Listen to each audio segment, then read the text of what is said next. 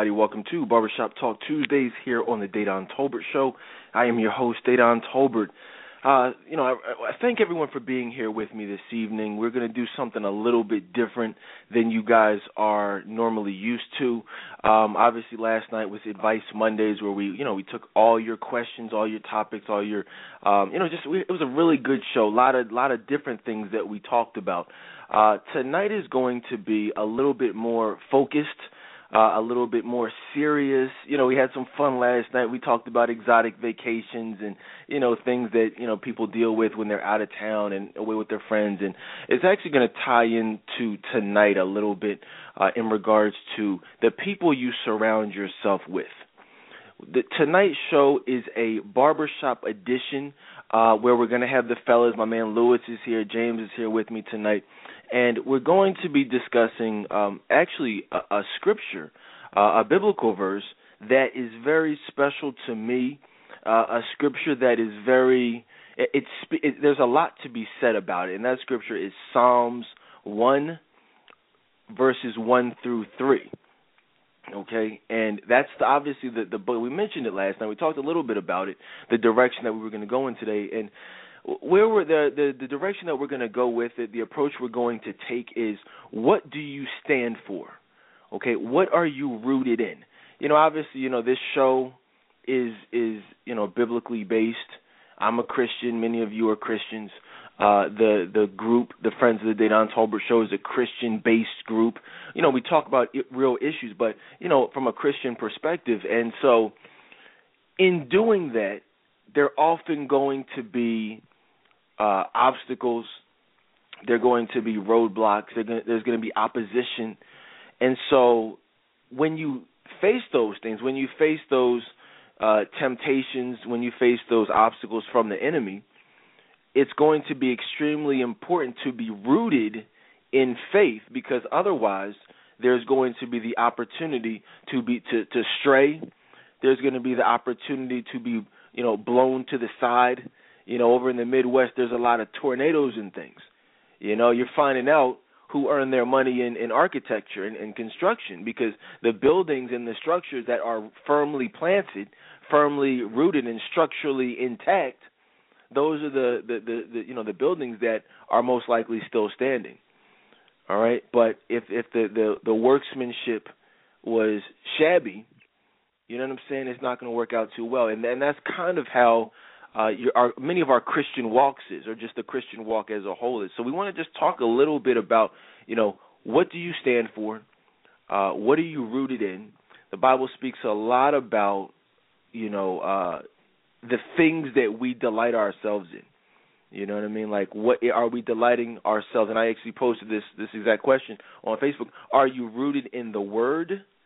Or in the world. So, like I said, we're going to switch it up a little bit. You know, although I shouldn't really say that because it's yes, it's different from what you're normally used to, but it's it's where we're going as a show. This is this is more so what's important. This is really you know wh- where we need to focus on. You know what I mean? So I'm excited about it. You guys are uh, welcome to call in tonight uh, six four six two zero zero zero three six six with any uh, questions or comments or feedback or testimonies or whatever you want to share, we can uh, go ahead and get it in, man. Let me go ahead and introduce my panel this evening.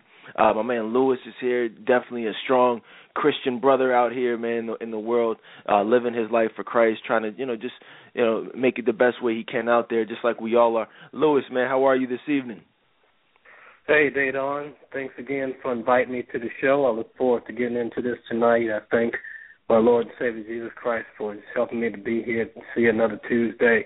And uh, I'm really excited about tonight's topic. I'm looking forward to getting into it because, I mean, in today's world, it's it's like it's hard to tell the difference between Christians and, and people who are living in the world. It's getting harder and harder. So, uh, for those of you all who are listening, um, if you're listening and, and, and listening to these discussions and you know we we're talking about something and, and you feel some kind of way about it and you start to feel guilty or it's kind of bothering you um that's what that is is if, if you've accepted Christ I mean that's the Holy Spirit is just just trying to point something out to you and if you haven't accepted him you know, it's it's Christ trying to draw you to Him. But don't turn the show off. Don't tune it out. Don't don't uh get defensive. I mean, when the show is over with, just come to Him and say, "Hey, Lord, you know, I felt some kind of way about some of the things that were said today. What can I do?" And He'll help you out. And then one other thing they don't said about temptation. I mean, sometimes I think people think that you know once you accept Christ, that Satan is just going to kick back and say, "Oh, well, you know, I don't need to mess with them anymore. Uh, I'll go find somebody else." But hey, that's when he kicks it into overdrive, and you know he sends temptations your way. I mean, because he can't take your soul, but he can certainly take your happiness, and he'll try to tempt you and send temptations your way and make your life miserable. So hopefully, today, um, these things we discuss will just the, the people will take it to heart. Yeah, great, excellent points, Lewis. I mean, that's really what it's about is is staying, you know, standing firm in your beliefs when it gets tough. Because, and just to kind of, I use this analogy in, in many of my counseling sessions. Here's the thing: picture, you know, your walk with God, your walk with Christ. You're climbing up a ladder. All right, that's what you're doing. You're you're climbing rung by rung by rung by rung. As you're climbing closer to God that means you're getting higher up off the ground. You're getting closer to heaven, if you will, right? So the pro- which is great. You know, that's what we all aspire to do. And a lot of times you'll find yourself in this groove. You know what I mean? A nice little groove where everything is going well, you're just making progress and, you know, going higher and higher and higher and higher. But then all of a sudden, you know what I mean? The devil, he doesn't that doesn't mean he left you. It just means that he's watching you as well as everybody else. You're being watched.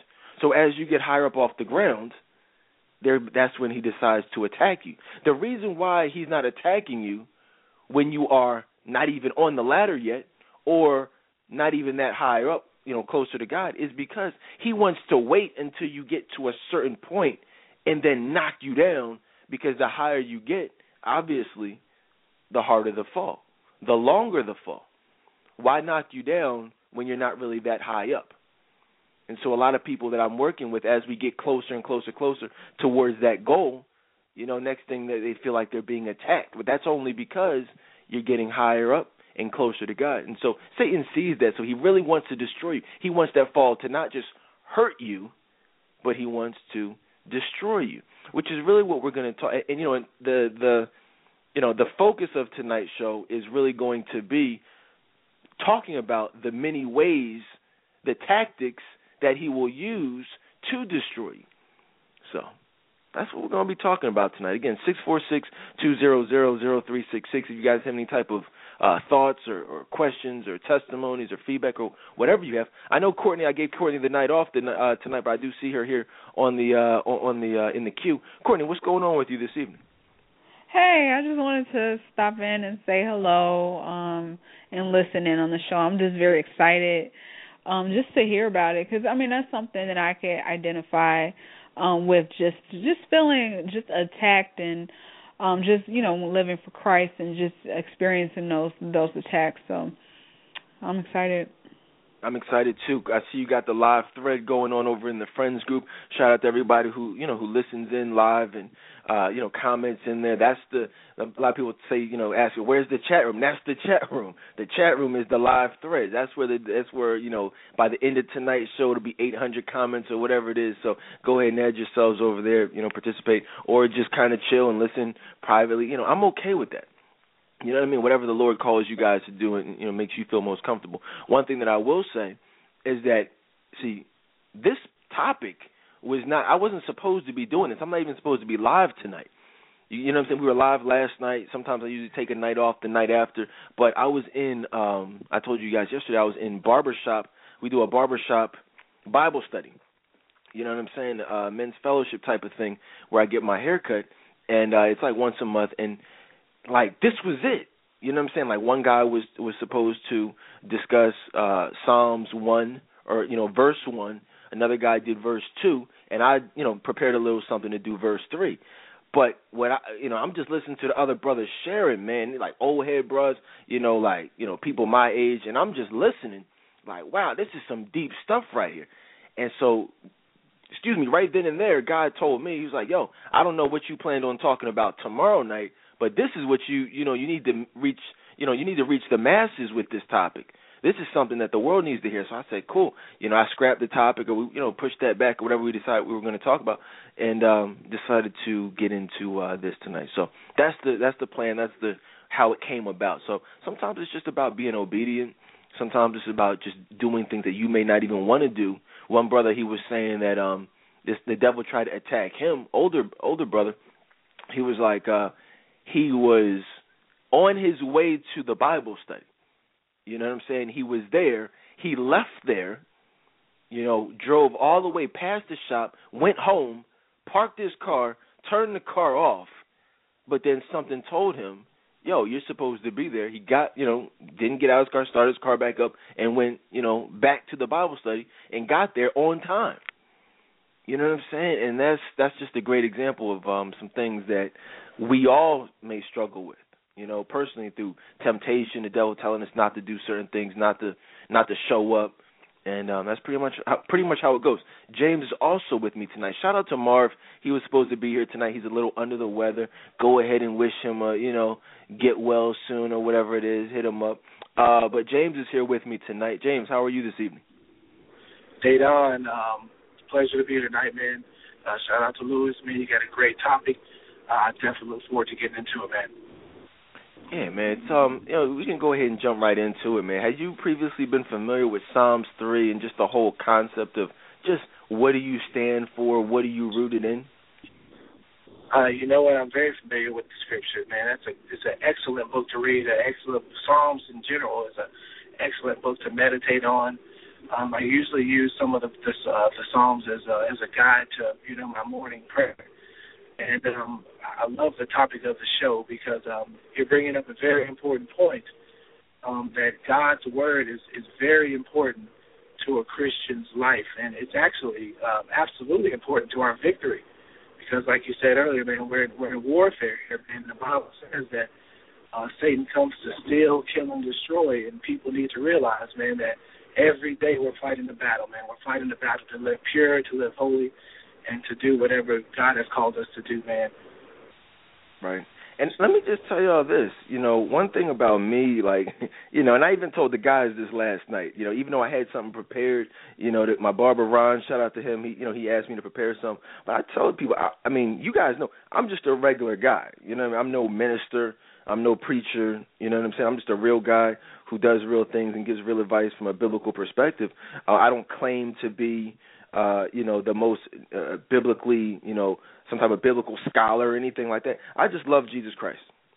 You know what I'm saying? He's blessed me.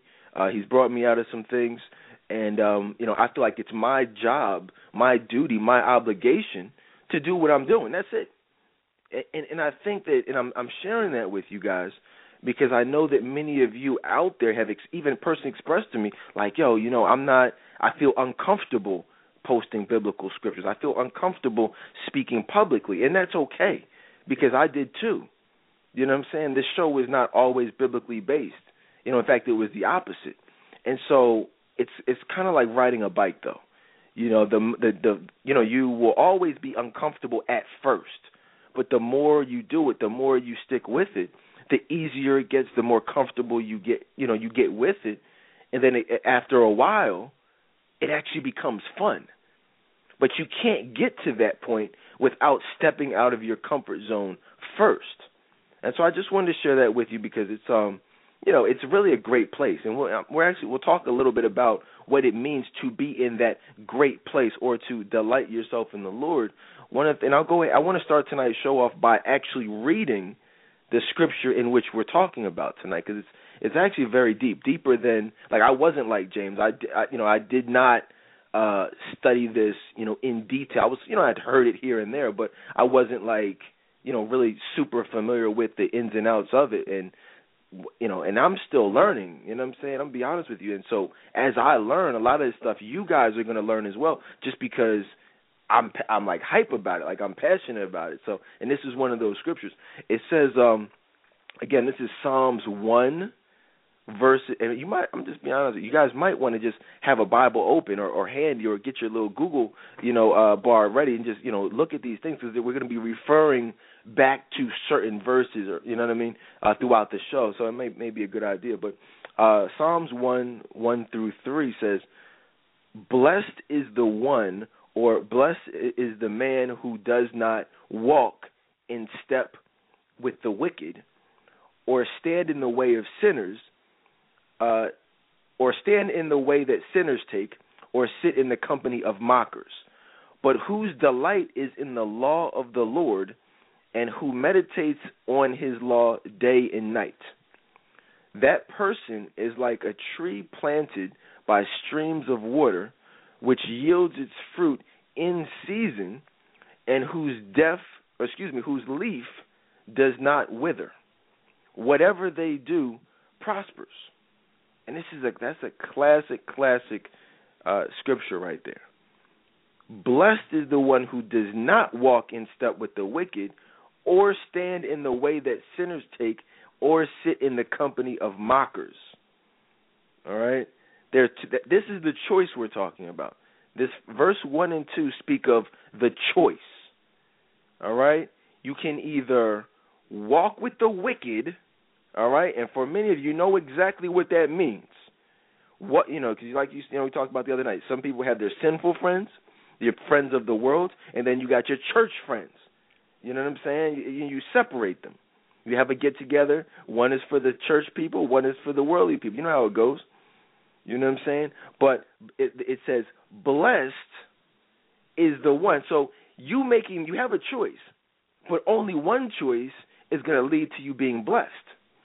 That's why it says blessed is the one who does not walk with the the wicked, and does not take the way that sinners take, or sit in the company of mockers. You can't chill. Meaning, what does this mean? What is this talking about? we're going to hear what the fellas got to say. But this is like, I'm hype about this stuff.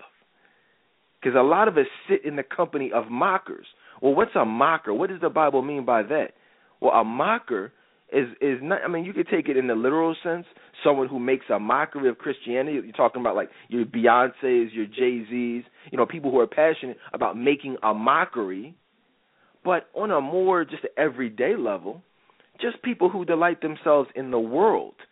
The people who, you know, you might say, "Yo, what's up? You going to church? Oh, I ain't into no church. I don't, I don't do no religion. I ain't into religion. I'm spiritual. I, da da da da da." You know what I'm saying? They always got something to say about church folk or church people or the establishment of church.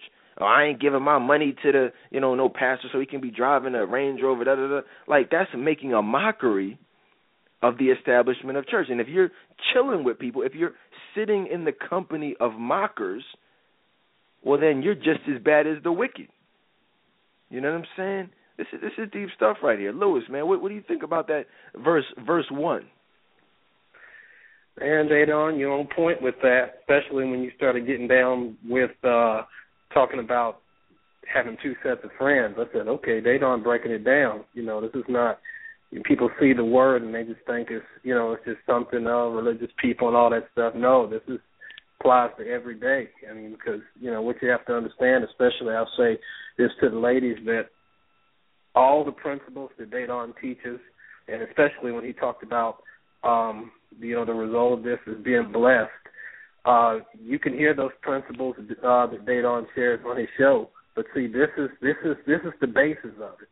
If you're not if you're not following what we're discussing tonight, if you're uh, one of these people that um, is like what Dedan is talking about, that you know that's not really serious about your relationship with Christ, then don't expect anything that is discussed on the show to really take root. So this is some good stuff, especially these first two of these verses, because I'm telling you, especially about the two sets of friends. I mean, the church friends and the friends that don't take Christ seriously. I mean, you can't rock the fence on that. This is, this is just excellent stuff. Excellent.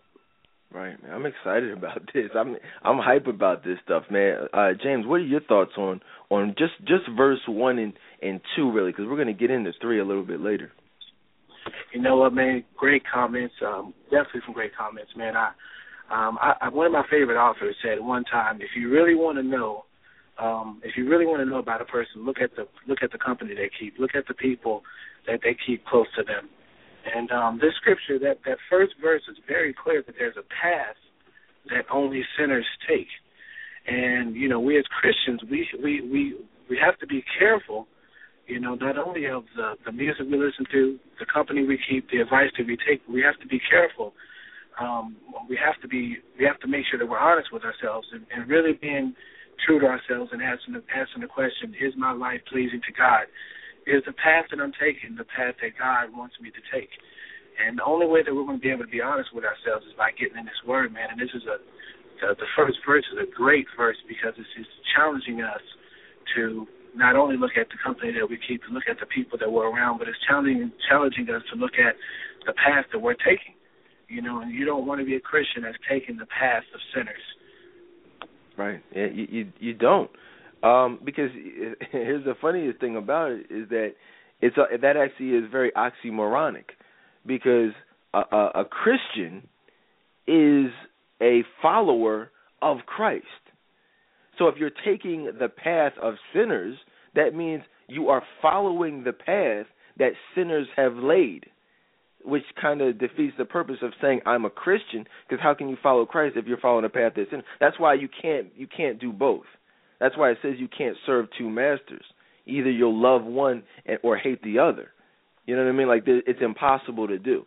And uh, the, the interesting thing about it is, with me personally, that's something that I can relate to because you you know you hear these stories that I share and you know I give advice from a, a biblical perspective and counseling from you know from personal experience because that's what I've lived.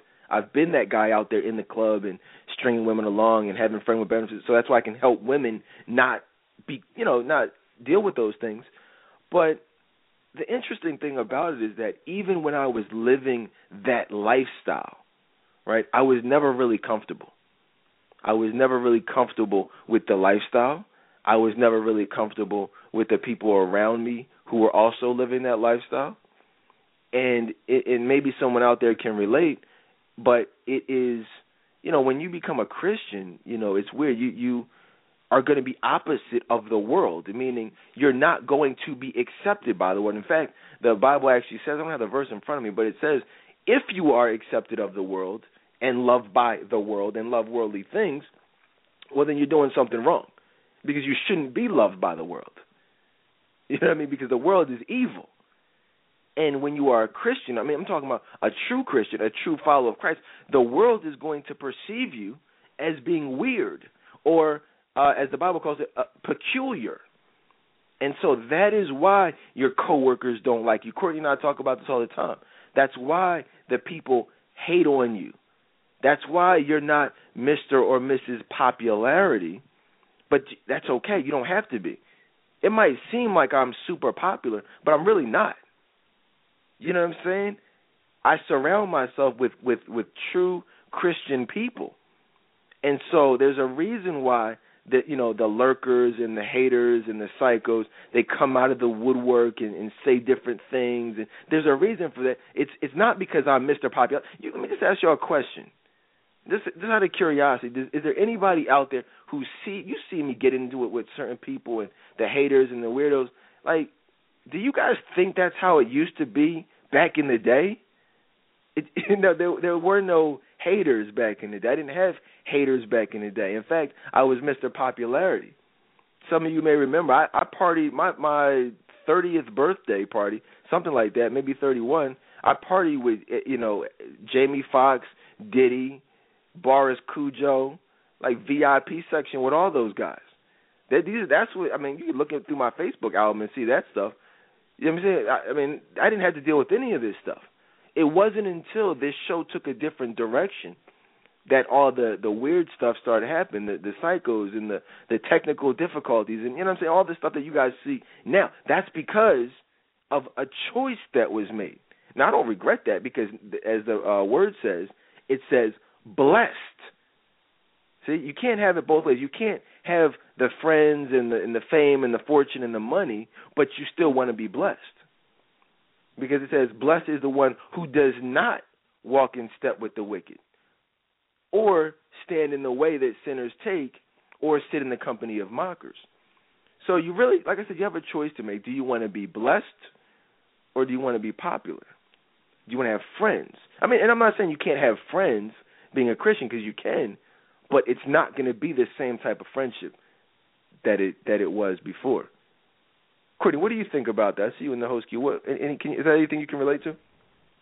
Yeah, I mean, just not um not having the same friends that I did. I mean, now living for Christ is totally different. You know, it's totally different in a good way. Um, like I went from having people I was, you know, in the club and hanging out with people every weekend, people that weren't even my real friends, but just had, you know, um a clique. And then now, you know, and I'm living for Christ, it's like those people that I probably would have hung out with, I I don't even relate to anymore. I don't relate to them at all.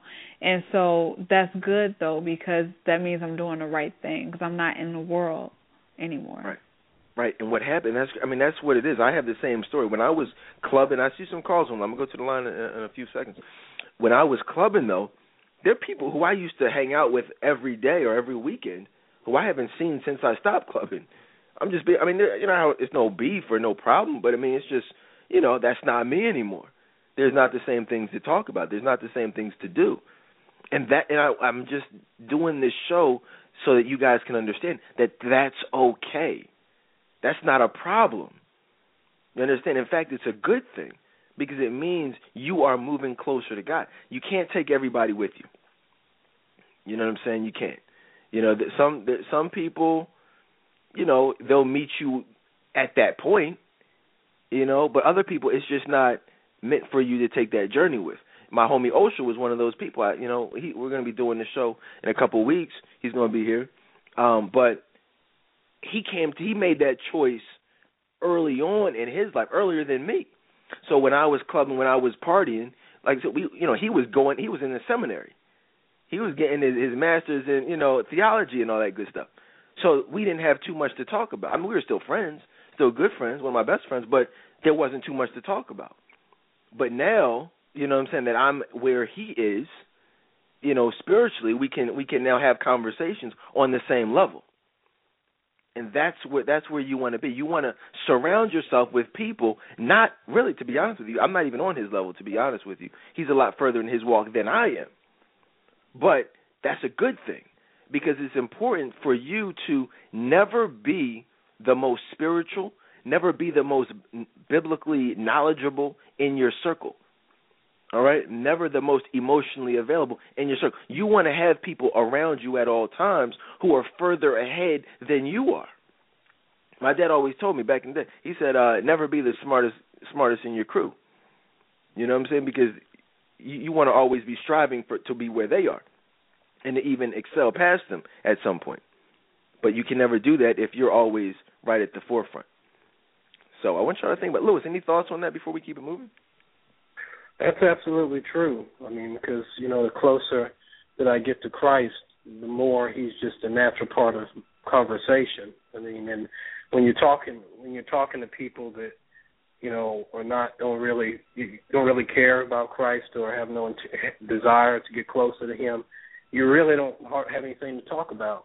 I mean, you you want to tell when you know just, Christ should just be if you're trying to get closer to Him. When you talk, it's not trying to be religious, and you know some people are you know just trying to be holy when they're when they're not. I mean, just in regular conversation, he just is just natural part of him. He brought you through the day.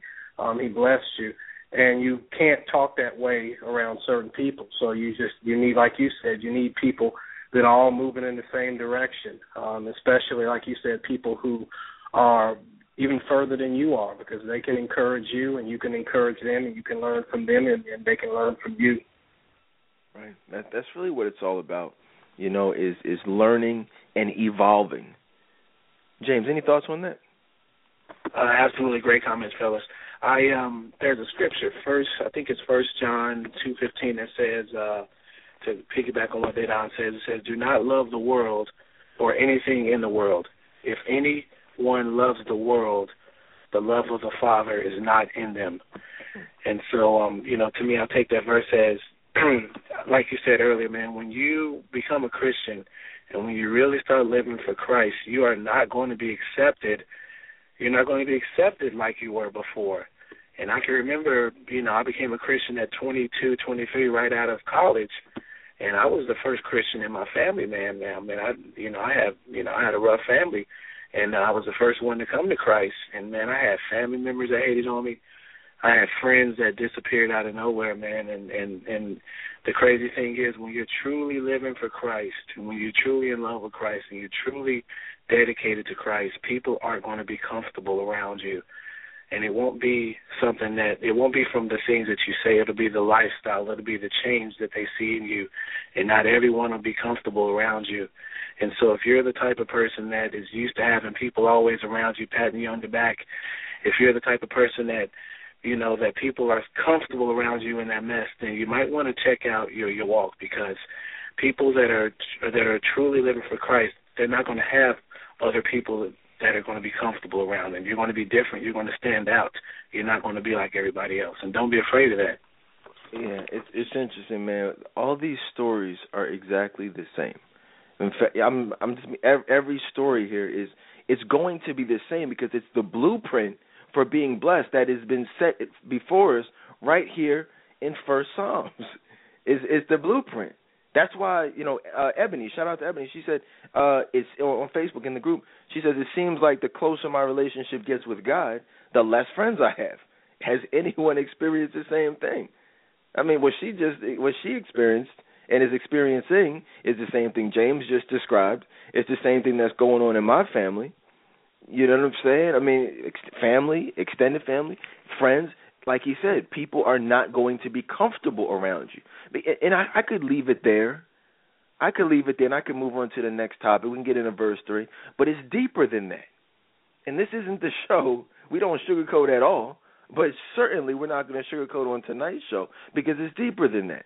What's really going on? You say, well, okay, yeah, they're they're they're uncomfortable, but why are they uncomfortable? I'll tell you why. Because if if he's saying, hey, look, you know, I'm the only Christian here in my family, and that's the same thing with me. I'm I'm the only Christian per se.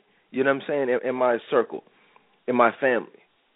So if you know, and a lot of friends are not Christians in the truest sense of the the word. So when people, when, when like you know how it is, when you're not a Christian, we got to make some people uncomfortable. If you're not a Christian, that means you're not a follower of Christ, right? Well, you know what John 3:16 says. You know, for God so loved the world that he sent his only begotten son, that you know I'm saying, you guys know how that goes. And if you it, the those who believeth in him, right, shall not perish, but instead have everlasting life. Well, well, if you don't believe in him, well then what does that mean? It means you're not going to have everlasting life. Well, what does that mean? Well, it means you're going to hell. Right? So if somebody feels as though, and they know the Bible, they know the scripture, these atheists, these non believers, they know the scripture, they know the word. They know what what it means to not be a Christian. So that makes them uncomfortable just in general. That's a depressing way of being. If you know you could get hit by a car tomorrow and you don't know where you're going to spend eternity, you know that you're about, you know, you could possibly and very well are going to hell. You're not going to be a happy camper you know? But so there so that's going to be your general disposition of just unhappiness because you know what's going to happen eventually. But then imagine actually coming in contact with not just someone who believes but on on top of that this person is throwing it in your face meaning this person and not even intentionally but just being on fire for God. You know i mean imagine that you not don't even believe and you are crying yourself to sleep because you you know what's going to happen then you come in contact with a, a quote unquote loved one who is just boasting about Jesus Christ. You got to wake up and see their Facebook post every day. That is going to make them uncomfortable and it's going to make them uncomfortable around you. And then subsequently it's going to cause them to hate on you. I have people in my family who I haven't had any problems with my whole life all of a sudden I start living for Christ. All of a sudden I'm passionate about God. Now it's a problem. Now it's beef. Now they want, you know what I'm saying? Now we're not speaking. I wonder why. I wonder what that's all about. You know what I mean? And that's okay because you know what I'm saying. It, it, this is the blueprint. This is what's happening. This is how it goes. You know, it's kind of like the and some people have to be cut off. They got to go. It's kind of like the analogy of, you know, if you're a, a drug addict, you know, if you're a, uh, an alcoholic, if you're a gambler, and your circle of friends are people you used to drink with or get high with or go to the casino with, well, if you want to move forward and, and really kick that habit, you want deliverance from that. Well, you gotta, you know, you've got to let those people go, and you've got to let those people stay in the past. You know what I'm saying? And that's, you know, those people might, oh, oh, oh, you changed. Well, guess what? You're right. I did change. The problem is you didn't. So I got to leave you alone. I got to leave you behind. If that's friends, so be it. If that's family, so be it. If that's a, a, a current boyfriend, a current girlfriend, so be it. These are all things that uh, that are essential if you want success. Let's go to the phone lines. I want to hear what some people have to say. Six four six two zero zero zero three six six. See a couple calls here on the line. Uh, three one three area code. Welcome to Barbershop Talk Tuesdays. Hello. Yes. Hello. Just what? Hello. Uh, yes. Uh, hey, you're on the air. Yeah, I'm sorry. My phone. I was just making sure that I could hear you and you can hear me. um, but um, yeah. Uh, I could totally totally relate to um what you guys are saying. I'm kind of early in my walk with God, so I I still have like habits that I need to let go of that I still kind of indulge in, but just the fact of me like changing my lifestyle and like praying more and getting to know God more and you know even posting statuses on Facebook about God um you know it tends to be get a little bit lonely sometimes because um you know people feel uncomfortable about it like you said. And um with me being young, I'm only 23 and um I'm still in college or whatever, so a lot of my friends party a lot and you know indulge in like sex a lot and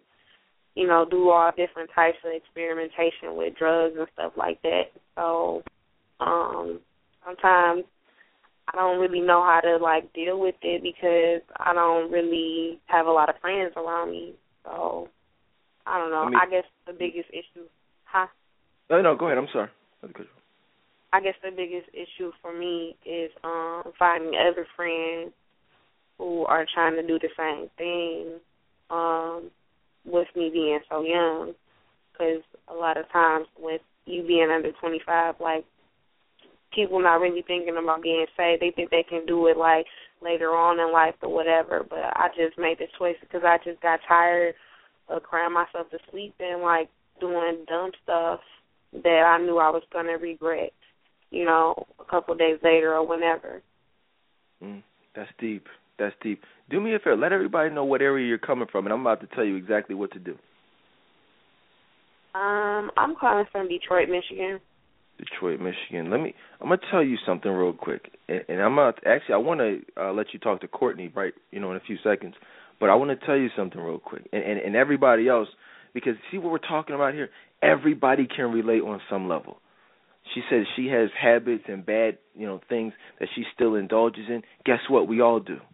I do too. Courtney does. James does. Lewis does. I'm not perfect. Far from it. You know what I mean? I do a talk show every night, but I'm not perfect. Trust me. You understand? So that that, that right there, you're not alone. And if I got to stand alone and say I, I can relate, that I, that's what it has to be. But I know for a fact that there's tons of people out there that can relate to you and what you're saying. So you're doing the right thing though, because the the the Bible says the key is to not live. We all are sinners, so the key isn't to not sin; it's to not live in unrepentant sin is because it's it's become kind of cliche-ish, uh, you know, when they say, "Oh, well, God knows my heart," but the reality is God does know your heart, and it's not a cliche. And so, if your heart is truly unrepentant, like you know, what I mean, sometimes you can sin and you really don't even feel bad about it. But then, if you're the fact that you're calling into the show, the fact that you are aware of the problem, the fact that you want to change, the fact that you want friends, you know, and you had to let people go and you don't want to do what they do. God sees that. He sees your heart and you're going to be okay. You just got to stick with it. And we can, you know, and and, and you got to replace those people with the positive individuals. And I can tell you and I can tell anybody else. And I cuz I know God. And there is I I can 100% guarantee this I promise you. Courtney knows this for a fact. I know this for a fact. There is no way anyone can ever cry themselves to sleep and cry out to God and say, God, I want friends. I want to leave this life alone. And I want friends who I can have who will see eye to eye with me in regards to where I'm trying to go with my life. There is there will never be that prayer that will go unanswered. I can promise you that but you've got to genuinely want it. Now, as far as friendship goes, you know what what what's what's my group called? My group is called the Friends of the Dedan Tolbert Show group. Now that's that this this group is not just here for people who like the show. Okay, the group. I mean, obviously, people will hopefully listen to the show, but if you notice, the people in there who comment on the regular, and who, really who stay there, they stay there because they love Jesus Christ and they live a lifestyle that it, they want to please God. They, they we are all friends. It's family. So what I'm saying in short, not to be you know, not to beat a dead horse, but if you don't have friends or anybody out there feels like they don't have friends, you have friends now. You know, that's everyone in there will be your friend because every morning back in the day when I first started the group, I was the only one that posted scriptures every day. Y'all know how it started. I I started that. But now you log in every morning, it's five to ten to fifteen different people posting scriptures first thing in the morning, which I love, and I'm reposting all of them. You know what I'm saying? That's that's how that's you know what are people doing right now?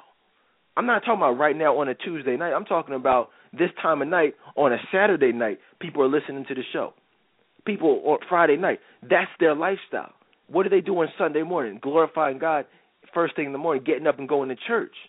So yeah, you may be over in California, you may be in Detroit, you may be in Atlanta, you may be in London, England listening right now, but you still have friends. You might be alone in your city, you might be alone where you are right now, but you're not alone. All you got to do is log in through your phone, log in, and you got about 3,000 friends who all feel how, you know, who feel how you feel. I'm just saying, Courtney, you know you already know, Courtney, this is this is, you know, confirmation right here. There are people out there in other parts of the world, other parts of the country, who are going through what you went through, what I went through, and what many other people are going through. Anything? What do you want to say to her about friendship specifically? Yeah, I mean, I, I first I do want to thank her for calling. I really appreciated her her call and it's something I could relate to. Just I went through the same exact thing verbatim, like you know, just feeling tired of the friends and you know they just wanted to party and just living that lifestyle i just got tired of it. And i was like her too. I felt like oh because i'm young you know people are it's no one um that's going to be you know trying to live for christ at my age. That's something that happens when you get older and you mature. And i just want to let her know age has absolutely nothing to do with it. There are so many young saved people out there. You just have to take that step and remove the negative people to be introduced to the good people. But there are great young saved people that are just like you, you know, who are living for Christ and are on the right track. You don't have to stay in a situation with these friends and you're not happy because it's only it's not it's not going to get better. It's actually going to get worse if you stay in that situation. So just remove them. I I just say do it without any fear and you know because you can't have faith and fear at the same time. So you just have to trust God and he will definitely send those people to you because he he sent some great people my way and I'm so happy that I trusted him and took that that step. So that's yeah, good. that's what I'd say. That, that's that's that's great advice, Courtney. That's excellent advice because we can all relate. I, it's not. Listen, guys, I'm telling. You, this is not. This is like. It's not a matter of if. It's when. It's when will you feel lonely? Because very few people have the same friends that they now that they're saved that they do when they were you know living in the world. Most of us were not always saved. I mean, nobody was always saved You know what I mean? So there's going to be a point where you where you are going to hit that place of loneliness. I was there, Courtney was there, you know, James, Lewis, I mean, uh Ebony, this young woman. I mean, every every Christian in their adult lives gets that to that point at some some place. If you haven't, then you're probably not living for God. You know what I'm saying? You've got to really self-reflect. So, um listen to this advice, uh set up some private counseling sessions with me uh, and specifically in your situation, I would even advise you to reach out to Courtney at Courtney at trctoday.com. She's a great friend to to women all over the world. Okay, she I mean she's like she can reach women in a way that I can't even just from a sisterly perspective, which is why she's basically running the Each Woman group. The Each Woman group. Let me just tell you, one one morning, um, God placed on my heart, hey, look, you know, you you counsel women all over the world I mean, literally. I'm not, when I say that, I'm not exaggerating. I'm talking about literally all over the world: Nigeria, England, United Kingdom, things like that. Every state, you know what I mean, pretty much. And so, there are a lot of people that I personally speak to and know for a fact are going through the exact same things that other people in various parts of the world are. So I say, wait a minute, why don't I put something together where everybody can inter- well, where women specifically can interact with each other for this exact purpose? Like you're in Detroit, you might want a friend in, in, in Atlanta who's going through the exact same thing as you.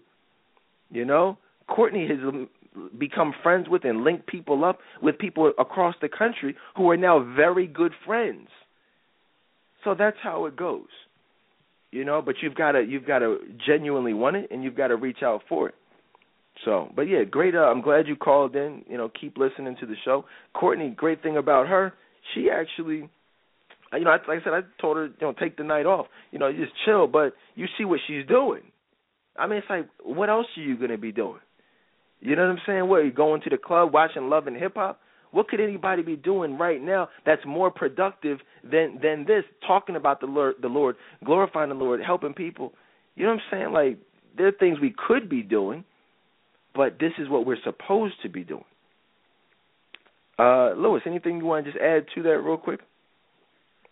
Oh, I I completely agree with everything because you know you're not alone on being feeling alone. You know, I, I can definitely uh, co-sign with that. But one thing um, about what you were saying about when you noticed all your friends and all of that, that's a good thing because that means that Christ is working with you. Because when you start opening yourself to Christ, you start to see how you can, you can see dirt I mean, it's it's amazing that when you're down in it and you're living that lifestyle, you don't see it. I mean, you just, I mean, you may feel bad about some things, but you, you're just down there in it. But when you start turning to Christ and you accept what He did for you, you become aware of sin. You become aware of, you know, the things being wrong. And it sounds like you were definitely aware. And like Dedan was saying, you know, you have to have a heart of repentance. Repentance is not, you know, how just keep doing it. You don't feel any guilt I mean, we all have things like he was saying. Hey, I got things I'm I I struggle with. We all have things we struggle with. So you know, you you sound like you have a repentant heart. That you're at the very least you're aware of things that you're working on, and it sounds to me like um he already started answering your prayers because, like Dedan said, now you got linked to some friends.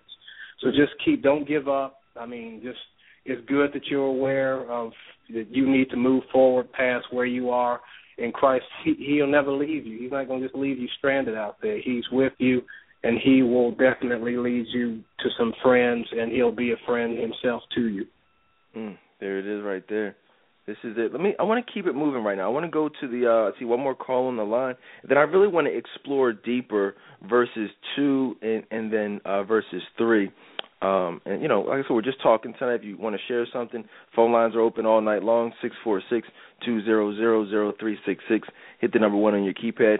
The young woman said, she said, I'm, she said, I'm tired of crying myself to sleep. You know, I know she's not the only one who can relate to that. You know, her testimony, I know for a fact, is already blessing people.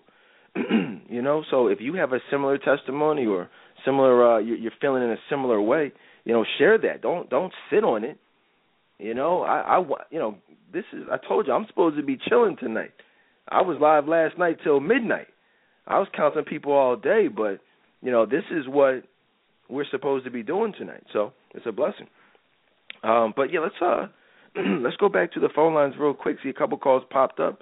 Uh, let's see. Call from the 302 area code. Welcome to the Dedan Tolbert Show. I can't remember. It's been so long since I've been what here. The heck? Why? I like there? onion soup. Oh man, they they having all, their own little conversation going on. But uh, give us a call back if you uh you know had something to say. But I see another call here from the nine five four area code. Welcome to the Dedan Tolbert Show. Hey, Dedan. Hey, guys. I was just calling. Just I don't. I'm just so excited to hear us, you know, going deeper into the Word and hearing the, the young lady call in about her testimony. I just I, I feel like I don't know if anybody else knows, but I feel like I see a shift in the show. Although, like you said, your show was always awesome, but I'm just excited that we're getting more into the Word and. I just wanted to say thank you to everyone um the men on the panel and and Courtney because you all you always make time for you know women black women and I just really really appreciate all of you thank you well I appreciate you for just listening and for the call. Uh let everybody know where you're calling in from. Florida. Florida. Well I appreciate the call. Um I appreciate the support because you know as we all know it it gets lonely out here. You know, it's weird. The the devil and like I said, that show on the devil is is coming up.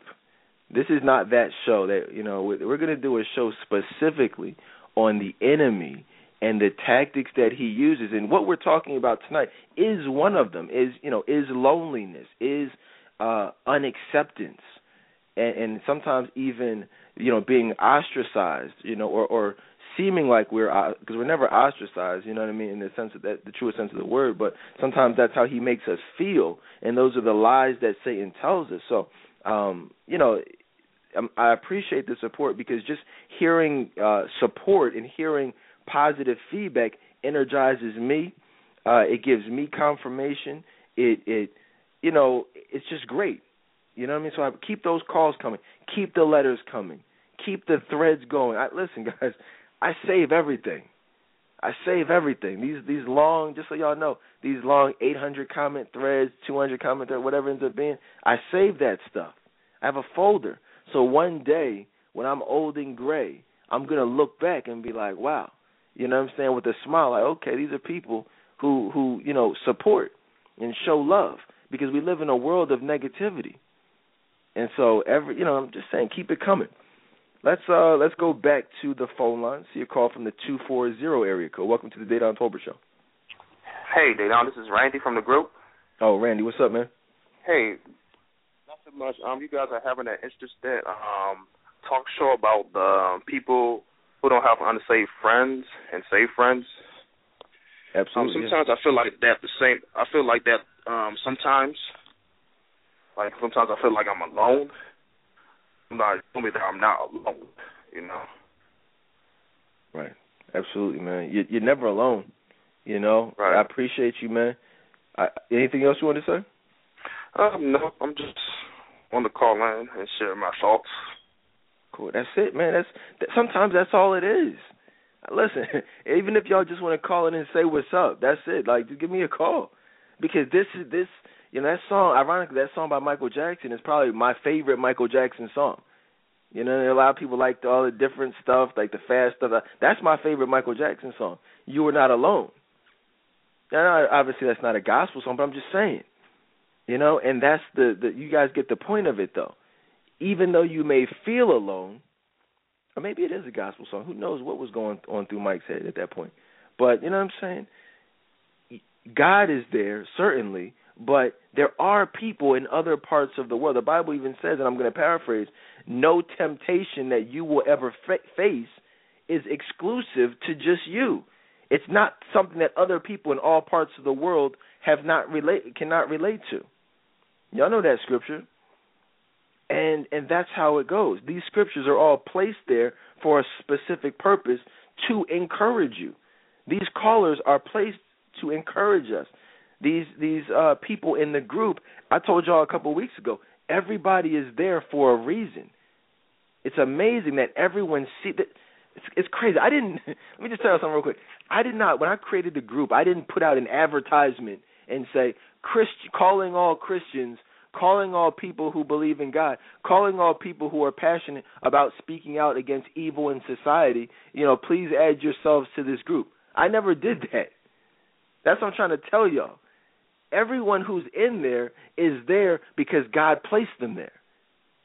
We all nobody knew each other. That's what I'm trying to tell you. So, and it's kind of the answer to the prayers for people who feel like they're alone. It's like, no, there are people there who can relate to what you're going through, who were placed there specifically for you. It's not a coincidence that Courtney and Tamara are now friends. Courtney and Ebony are now friends. You're listening to someone, and, and you know, Randy's calling in Lewis and is at Alabama. James, you know what I'm saying? Like me, we're all from different parts. I didn't know James. I didn't know Marv. We're from the same. I didn't know him. I didn't know Lewis. I mean, where did Lewis even come from? Where did James come from? These were blessings to tell me, hey, you're not alone. You don't have to be the only Christian man out there. Because that's how I felt at first, and that's how I was at first when I first started this whole thing. I didn't. There was nobody that was doing what I was doing, but now it's like, and I, I would even do the show telling you guys that. And now all of a sudden, barbershop talk is filled with strong Christian men. That's a blessing. James, any thoughts on that, man? Fantastic comments, Dedan, man. I um you know, to the to both of the callers, especially the first lady, the young lady, the twenty three year old, man, I'm so proud that she called in. I could you could hear the sincerity on her voice. Um, like you said, man, we've all been there. We are all in that place. Even as a you know a 31 year old man, there I go through times where where you know I, I do face loneliness. You know, I do. I go through times where it seems like I'm the only one that's living for Christ. And you know, during those times, you know, I, I just remember what God's word says: God is faithful. And and it seems like if you just you know if you just open up your heart and you share your concerns and you share your loneliness with God, He is always faithful to place somebody in your life that will be a blessing to you. And I look back over my life, I look back over the years that I was, you know, the last 10 years that I've been a Christian, and it seems like at the times where I needed friends the most, God has placed people in my life. He's placed brothers in my life that have been there to encourage me. And they haven't always stayed around, but it just seems like at that particular moment, God placed somebody in my life to be a blessing to me. And um, one other thing I want to say to that young lady and to many people out here sometimes God uses lonely seasons, lonely times to work on us. And he sometimes he'll use those lonely times to get us to go out there and reach for people. And I think that's what a lot of Christians are are are not doing and not understanding is that if you're lonely, get out here. Start going out and handing out church cards and contacts and inviting people out to church. You'll be amazed at the people that that you talk to that have never been approached, never been invited, never heard about Christ. And if you'll just get out here and start looking to be a blessing, you'll be amazed at the people that God brings into your life. It's it's listen, I I can co-sign everything that that James just said. Every it's a when you delight yourself in the Lord, He will give you the desires of your heart, and that's what it is. You know, that's what I did. That's what happened with me there was a period of, my life a couple of years ago where I was just lonely. Okay, obviously I had my wife. I, I mean, but I'm talking about on like a a different level, like on a a friendship level. You know what I'm saying? It was like, and then just even on family. Like I said, a lot of families started acting weird and distancing themselves and, and doing different things, hating. You know, people I've known my whole life. Just you know, I mean, some of you guys support me more than people have been in my life my my whole life. You know what I mean? But call themselves family and different things like that. But that's neither here nor there. But what I what I want to say to y'all is there were family members. My grandma passed. You know, my aunt passed. Two people I was very close to. Um, there was a time where even professionally, Gerald, you know, he left the show. There were some things that he was doing professionally. So shout out to him. Just you know, it was time for him to move on. Uh, so that that left a void. You know, I didn't know what direction the show was going to go in. Um, you know, my, my one of my good friends, one of my best friends, people, someone who I felt closest to. My friend Virgil was murdered. You know what I'm saying? Like there were a lot of different things. Like it was like back to back to back to back to back. And like everything happened at once, but I still persevered. And and now you know he replaced those people. I remember Lewis. It was amazing, man. And I never even told you this, Lewis, but you actually were one of the first people who appeared right after that time period right immediately after Virgil passed. Some of you probably will have noticed the appearance of Lewis almost immediately after Virgil was murdered. I had no idea Lewis. He hadn't. He was nowhere. He wasn't on my friends list. He just kind of appeared right at that point, and it was a pivotal point uh, for me and, and for the direction of this show and, and his contributions in in the group. Lewis, were you even aware of that? Oh no, I wasn't aware of that. Wow. I mean, it's just that's I mean that's that's that's really amazing how Christ works. I mean, I, I really didn't realize that. Wow. That's all I can say is that's that's just that's just really moving me right now. Wow. It, it's deep. It, I'm trying to. It's you know. There's no way you could have known that. A lot of people, it, you know, wouldn't have known that. But I'm just, and I've never shared that. But specifically, you was like weird. Like every day, Virgil was just like there. He was calling into the show. He was co-hosting the show. He was commenting on Facebook. Boom, boom, boom, boom, boom, boom. He, you know, he passed, and then like literally maybe like a week later, or something like that. It was like boom, the appearance of Lewis, who is, you know, as you guys know, gives the you know some great advice and keeps it 100% real as well. So just want to share these things. So that I guess the overall point of this is that God will always fill that void. You just have to ask Him. But in some, you got to ask Him but you also have to, as the scripture says, delight yourself in the Lord, not in the world. Let's keep it moving because there's a lot that we want to talk about, and uh, this is, you know, a lot of this stuff is even stuff that I planned on talking about, but the show just is kind of taking on a life of its own, which is great. Great calls, great, great, you know, comments and topics and things like that. Um, one of the things that I, uh, another thing that I wanted to touch on is that uh, where it says uh, delight yourself in the Lord is which which we were just talking about. When you delight yourself in the world, you'll be lost. All right, guys. See, the reality is that I was lost back in the day. All right, I I you know had I, I surrounded myself with the wrong people, not so good influences, alcohol, you know, women, you know, and that's I, I was lost. But it says, "Blessed are those that delight in the Lord and his word. Meditate on his word day and night. You guys see that in there? It says, But those who delight in the law of the Lord and meditate on his law day and night, those are the ones that are going to be blessed. Well, what does that mean? What does it mean to meditate on his word day and night? Well, if you look at it, let's just look at the group. There are a lot of people who are clearly blessed because they meditate on their look look just look at the group itself what does it what does it look like? Well, you got people, you know, we we, we go wake up, boom, so many of you, and I'm so proud of you guys. I'm so happy because so many of you wake up, boom, whether it's your your application on your phone, you're reading straight from the Bible, you're you're getting scriptures. I'm talking about powerful scriptures powerful. There pick there's posts from Courtney and Aaron and so many other people, James Lewis, who post powerful scriptures that I want to post, and I just save them because you know a lot of these scriptures. I'm like, whoa, I'm gonna post. Sometimes I post it right after you. Other times I'll put in a little, you know, I'll make a mental note, post like repost that because it's powerful. This stuff is life changing, and a lot of these these scriptures are a lot of them are scriptures that people would not hear other than for you. A lot of people don't read the Bible. I didn't used to read the Bible. So if you don't log into your news feed and see some of these scriptures, well, how are they going to get? How are they ever going to hear about them? And that's that's why it's a blessing. So never let the devil tell you not to post something. Never say you're going to take a, a some time away from Facebook because that's I mean if don't do don't take time away from Facebook. Just change what you do on Facebook. You know what I'm saying? You don't have to be posting craziness. You don't got to be in the drama. You don't got to be scrolling through other people's pages doing the regular stuff because that's the type of stuff that will make you want to leave Facebook. But just change what you do. Post some scriptures because you never know who you're blessing. I've been blessed by scriptures posted by people who don't even know that they've blessed me. I've saved scriptures and decided to repost them later on by people who don't even know that I've done that. You know what I'm saying? So just think about it. Lewis, is that anything that you can you can relate to?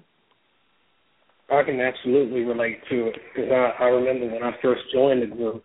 I mean, I've, I've had a relationship with Christ, but I wasn't one that, that posted. I mean, anybody uh, on my friend list can scroll down, go back and back, and they'll reach a point where all I really posted is maybe you know sports and stuff like that.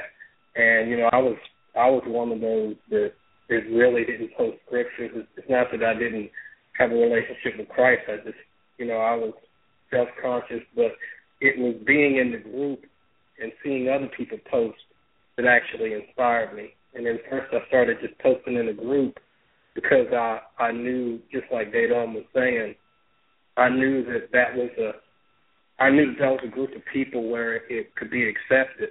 But then even after that, I started posting even on my own page. And there was a time I'd never post to my Facebook friends because I mean I have crossovers, but people that were just my Facebook friends, I would I would never post scriptures because I oh what are they to think or but then just by being in the group, it was inspirational to me. Um, and now I don't have a problem with it. Uh, so I can definitely uh, agree with that. It's it's it's definitely a blessing, most definitely. Wow, let me just say that's crazy, Lewis, because I'll just be honest with you, man. You're viewed as a leader in the group. You're, and I, I think I can speak for everybody who who knows you. I never knew that about you. I never. I guess I wasn't around to see you not post stuff like that or just posting certain type of things. From what I could tell, it's just like you're like the trailblazer, and people were modeling their advice after you, and, and you know, and seeing the the thought and even the images that you use to you know accentuate the points you were trying to make with the scripture. So I mean, don't ever let you know. You, I'm glad that you you know you shared that but I want you to know that I mean, I can't even, you know, stress enough. You're being looked at now as being one of the best men that many women that I've counseled have ever met in their life. Do you realize that? Wow, that's that's that's such a blessing to to be. I mean, I I I definitely never would would view myself in such a way so to hear that, that that that's the way people feel. That's I mean that that blesses me. That that that's really a blessing to me. I mean it really is. Yeah, man. It's a men, men, or you know, iron sharpens iron, man. And I want to, you know, sharpen you right on up because if the, the devil will try to attack you and brothers like James and, and brothers like Marv, you know, and Gerald Howard, and you know, all types of brothers out there from you know me from doing what we're supposed to do as men you know, he doesn't want us to be posting stuff. He doesn't want us to be looked at as leaders. He wants us to be followers. He wants us to be discouraged and to, to not do shows like this. You guys think this is easy for me? This isn't. I mean, you know, it's not easy. There are, you know, there's there are, you know, uh the enemy will tell me, "Oh, don't do that show. Just go ahead and do some advice," which is cool. We'll continue to do that. Don't get don't get me wrong, but this is important this is more important than anything we'll talk about here on this show. You know what I mean? So, you know, continue to do what you're doing, Lewis. James, man, you too, man. Listen, don't think that this is not applicable to you. I'm I don't I'm not just saying this stuff. Listen, I've counseled hundreds of women. And you guys, I mean, so many women have told me specifically wow, I mean, barbershop talk. I love the show, but like specifically, barbershop talk is a blessing because I didn't know that there were men out here like this. This is unprecedented what we're hearing right now, and so many women appreciate you, James, you, Lewis, Marv, me, just from listening and hearing what we're talking about right now. Strong Black Christian men, you know, who are looking for wives and, and are passionate about Jesus Christ, man. And when you, I'm, I'm, I want to be clear though, your name specifically, James, has come up. How does that make you feel? Hey, now, man, I am so humble, man, that you, you know, you say those words, man. I, uh, I'm just grateful, man, that that you've opened up this avenue, man, for men like myself and Marv and Lewis and Jay New and many other men and the women in, in the group and all around the world, man. It's it's rare that you have good people that are coming together that stand for Christ, that love Christ, and that are that are here to help each other, man. It's it's very rare to see that in the world that we live in, man. And and um one thing that I can just you know one thing I like to say to the people is that um you know I've heard I've heard many people say what you make happen for others, you know God will make happen for you.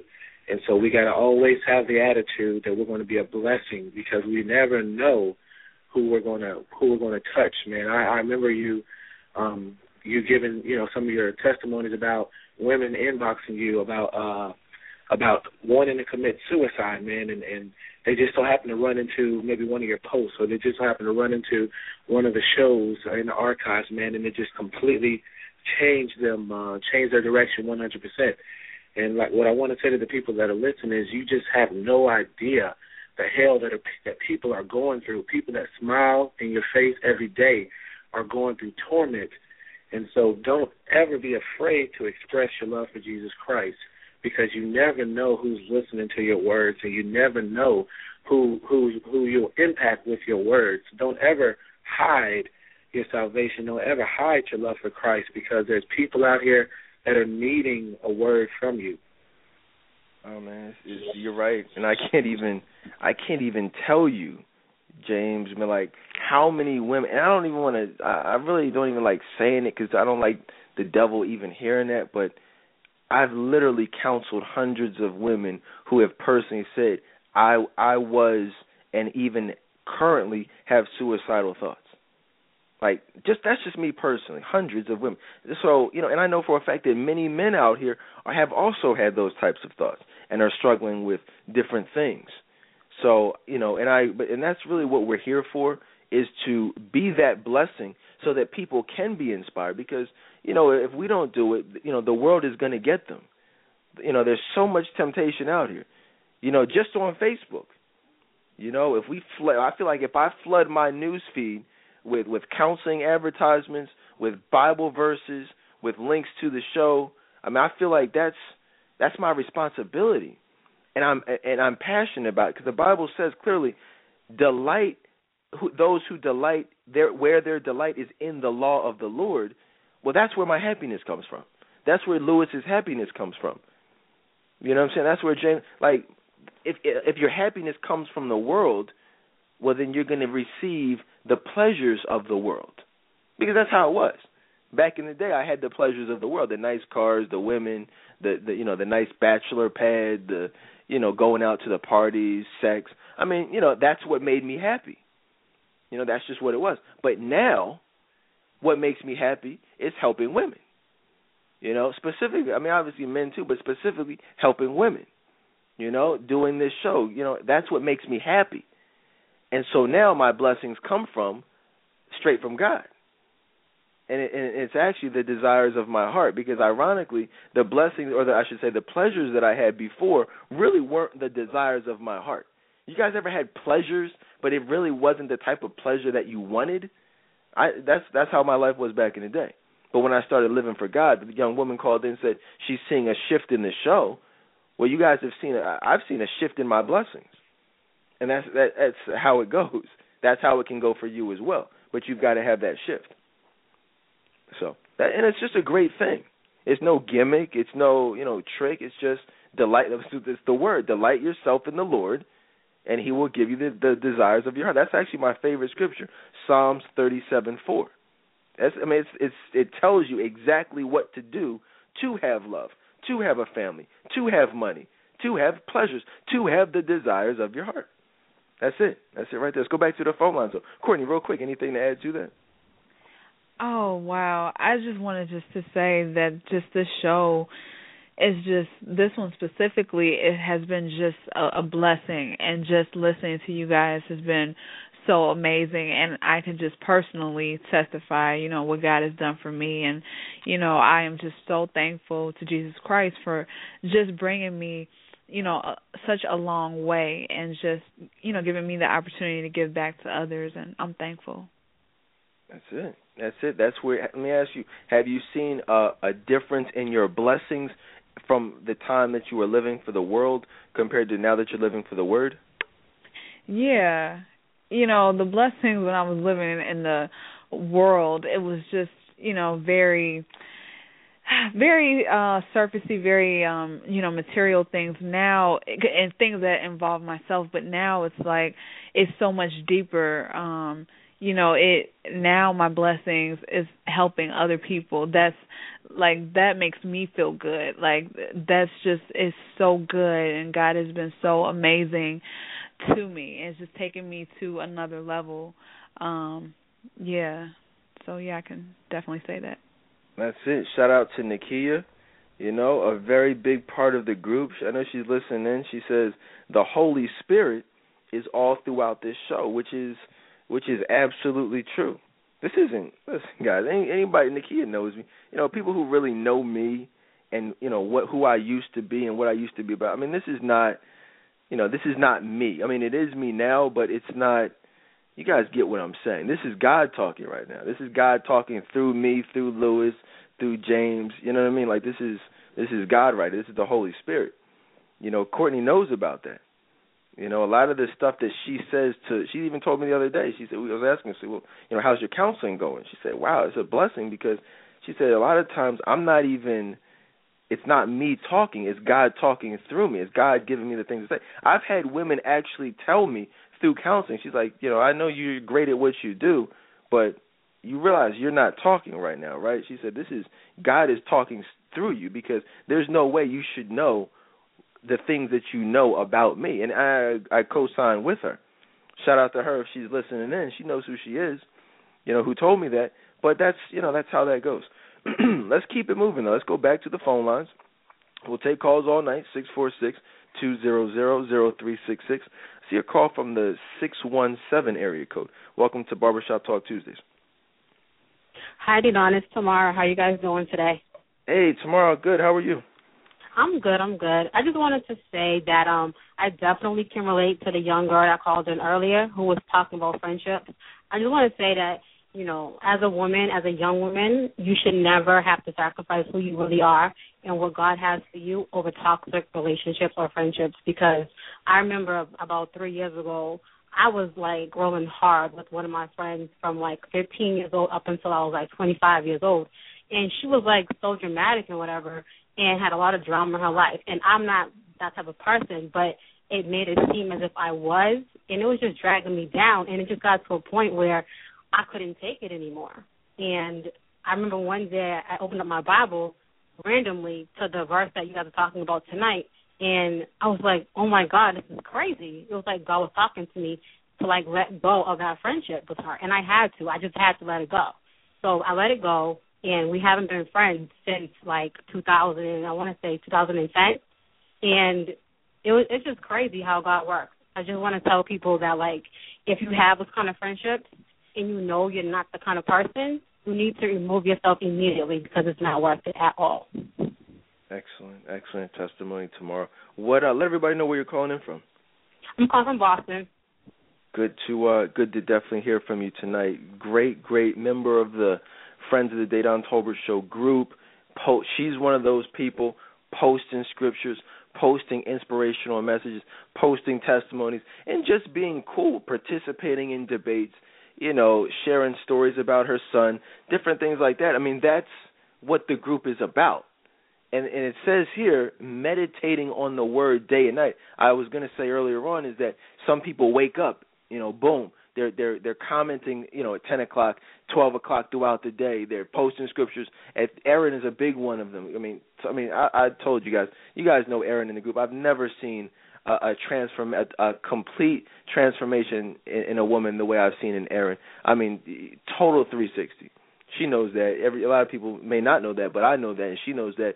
Total 360. And so, literally all day, that's what the word is talking about. Meditating on the word day and night. The moment you wake up, we're, listening to the show at nighttime, you realize there are people, and I'm not saying you have to be in the Friends of the Dedan Tolbert show group. I'm not saying that, but it's a great place to be in regards to that scripture. There's always something going on in there, whether it's the show, whether it's these threads, whether it's scriptures. I mean, it's just a great place to be in, in, regards to uh, cultivating that relationship with God on a not just a daily basis, but all throughout the day basis. I want to share something to you with you guys real quick you know, we talk a lot about just, and this is just a personal testimony. This show is not supposed to be like this. What you're hearing right now, this is not what I wanted initially. I got to be honest. Many of you don't know that. But back in the day, I wanted to be some type of superstar. I started the show because I wanted to be that guy. People say, "Well, you want to be like Steve Harvey, Michael?" No, I didn't. I didn't want to be like any of those people. I wanted to be bigger than those people. And I'm talking about materialism. I'm talking about fame. I'm talking about fortune. I'm talking about money. You know, I'm talking about that. That's what I wanted. Okay, and and I almost became obsessed with it. I almost really was obsessed with it. To be real with you guys, the uh, the chasing of money, and I, I'm trying to tell y'all something. Like, I know what it looks like to sell your soul your soul to Satan. I didn't do it, and I never would do it, but I understand it because that level of obsession it will lead you straight into a depression because what happens is you're chasing something that is at that time you feel is so un, it's just unattainable. You're chasing the riches of the world, the fame of the world, which for most people is absolutely unattainable. But for me, I saw it. And there are things that you, and just like many of these celebrities who are now celebrities, but back in the day weren't celebrities, they saw it like I saw it. But there, to to to get over that hump, to go to that next level, there are promises that have to be made. There are things that you must allow into your heart, deep, dark things that will overtake you eventually and lead you straight to hell. And I saw all of it, but there came a point in my life, and it, it really did drive me into a state of depression for a period of time, because I realized I said, "Wow." I, I'm just like you can't even relax. You can't even. You become obsessed with chasing something. But w- the moment, and it was a struggle for me, but you guys saw it. You know, right? You saw it as it happened. Once I became, you know, okay and content, uh, initially content doing what I'm doing and saying, you know what, I'm going to live for Christ. And the contentment shifted to passionate and ultimately delighting myself in the Lord and doing this show from that same perspective. That is when I achieved. I can't even describe the the level of peace, and I can't describe the level of happiness that I felt at that time, and even more so now.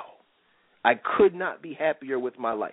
Amazingly, I thought that money and fame and having a number one talk show, and you guys can scroll through the archives. I had all types of celebrities on this show. I don't have not one desire to have not another celebrity on this show because there's no point. What the this right here is what I have a desire to do. There's no celebrities, there's no gossip, there's no none of that. This is, but this is, and ironically, this is where the ratings are highest. You understand? So I just wanted to share that with you guys, and I've shared that testimony before, but I think it's important for you guys to really hear, you know, how the devil tried to. He didn't. This wasn't supposed to happen. What you hear now, it was supposed to be something else on a different network, and me somewhere where you couldn't just reach out and touch me and talk to me. That's what I wanted, and that's what the devil wanted for me but God had other plans. Lewis, man, any any thoughts on that, man? I know you're not like in the entertainment industry, but just hearing that story is, is very real. Oh yeah, I mean, because we we see, I mean, we can see in uh, in Christ's life, if if Satan can take God Himself, Jesus Christ, to the top of a mountain and show him what He is willing to give him if he would worship Him, how much more can He do it uh, for someone like Dedan. You just show him, hey, look, if you forget about you know talking about Christ, forget about uh, going in the spiritual direction. If you just sell out like everybody else, um, you can have the most popular show in the world. And it just it just it says a lot that uh, when faced with that, you know, you made the choice to go in this direction and, and let Christ uh, lead you. And now you have, I mean, there's so many people out there that have all that stuff, uh, that are going after it. And like you said, they just caught up in that dark place. They're never happy. They have more than anyone can ever imagine. That they're the most miserable people in the world. And Christ has just just blessed you tremendously, and you're more content um, with the direction the show is going in than than you'd ever be if you sold out and and had all the popularity and you were a guest on Oprah and all of that stuff. So if if Satan can tempt God himself, then he can definitely tempt uh, us. it, it's amazing. It, it's I'll tell y'all something, man. There's so much stuff I could tell you guys. I mean, I've I have I was like right there. I, I and I'm not even trying to say this in a boisterous way, but like people, I've I've been offered things. All right, I I have come in contact with Oprah's people, with some of Steve, the same people who who put Steve Harvey where he is at now. You know what I mean? I don't even want to say too much about that whole thing, but it was very attainable. Please understand that. But it would just I would not be able to do what I'm doing now. In fact, it would be the exact opposite. And you guys already know what the entertainment industry is like like as a whole. There's no place for people who are passionate about Jesus Christ in the entertainment industry. You know that and I know that. You can't point to anyone who's passionate, I'm talking about genuinely passionate about Jesus Christ, who is living that life filled with fame, fortune, and, and riches. And so it's, it's just a blessing, man. I, and from a financial standpoint to a family standpoint, things I could win the lottery tomorrow, and my life would not change that much. I can promise you that, and that's a blessing. So I'm just I'm I'm, I'm taking some time with this because I really want to drive the point home that really when you delight yourself in the Lord, you will have the desires of your heart. There's nothing I could buy, you know what I mean, that would make me more happier than what I already have now. And so let that marinate for a little bit. We'll take some more calls, six four six two zero zero zero three six six. We're talking tonight, we're examining uh, the scriptures of first or excuse me, Psalms one verses one through three which is uh which is just absolutely it's just a matter of fact let me just read it one more time. Blessed is the one who does not walk in step with the wicked or stand in the way that sinners take or sit in the company of mockers but those who delight in the uh, law of the Lord and who meditate on his law day and night. That person is like a tree planted by streams of water which yields its fruit in season and whose leaf does not wither. Absolutely. I want, I want to share something else with y'all about because I want to move on to verse three that focuses on planted by streams of water. But and before I do that, real quick, that I just want to drive this point home and ask the question. I mean, I posted this or I we discussed this in detail last night. I told the fellas I would ask you guys about it. What makes you happy? You know, I mean, really ask yourselves that. You know, I, I shared a couple weeks ago I was up until about maybe like two or three in the morning, you know, just listening. I discovered Sam Cooke and his and his gospel, his old school gospel stuff, and I mean literally just like I was just up in my in, in the man cave just just jamming all night long. It was amazing because like, I'm talking about this is like gospel stuff, you know, on a Saturday night. My wife was asleep, my daughter was asleep. It was just me up chilling, and uh, you know, back in the day at two o'clock in the morning I was plotting on on sex, plotting on women, you know, uh grinding on, you know, booty in the club, you know, to fast forward years later being, you know, just passionate and happy. You know, I had a little some some night a little late late night snack. My dog was up there with me chilling. We're just spending some time till three o'clock. I'm listening to Sam Cooke. Couldn't be happier and that is what it takes to get to that level of of of really of delighting yourself in things that are pleasing to God. And that really is the the key right there. You ever ask yourself that, James? Really what makes you happy? You know what, Dad, I've I've done that many times, man, and and, and even recently, um, you mentioned you mentioned, you know, the opportunities that have come your way. You mentioned, you know, financial opportunities and opportunities for fame you know, I've I've I've had to really take a serious look in my own life and figure out, you know, where I'm going and what is what is it that I'm really trying to attain and trying to pursue. Um, you know, man, that's a question that everybody needs to ask. But uh, one thing I can say, man, is this: there's no there's no place on this earth that feels as good as being in the center of God's will. You know, man, there's you know, and and and and when you're in the center of God's will, you'll have a peace that the Bible says is a peace that passes all understanding. And that kind of sounds, I mean, it sounds exactly like the peace that you had um, when you were chilling in your basement, man, when you're doing what God wants you to do and you're in the place where God wants you to be, no matter how bad you're struggling. There's going to be that peace which passes all understanding, man. And that's something that I'm continuing to seek after, man, because you know I want that peace, and that peace the world can't give it to you. That's a peace that only God can give you. Right, that's it. It's it's amazing. There's the world cannot give you the peace. You know, I've been to you know the fellas know, man. I've been to some of the best parties in the world. You know what I mean? I'm talking about just parties like crazy parties where crazy things have happened. I'm talking about the best parties. Like I said, just a few years ago, I was partying with Diddy. You know, and you know how he parties. You know, Jamie Foxx, different things like that. I mean, part. You know, even on a college level, just partying on a different level, and so that is nothing compared to being in church where the the choir is killing it, being in church where the spirit is there and they're singing your favorite song.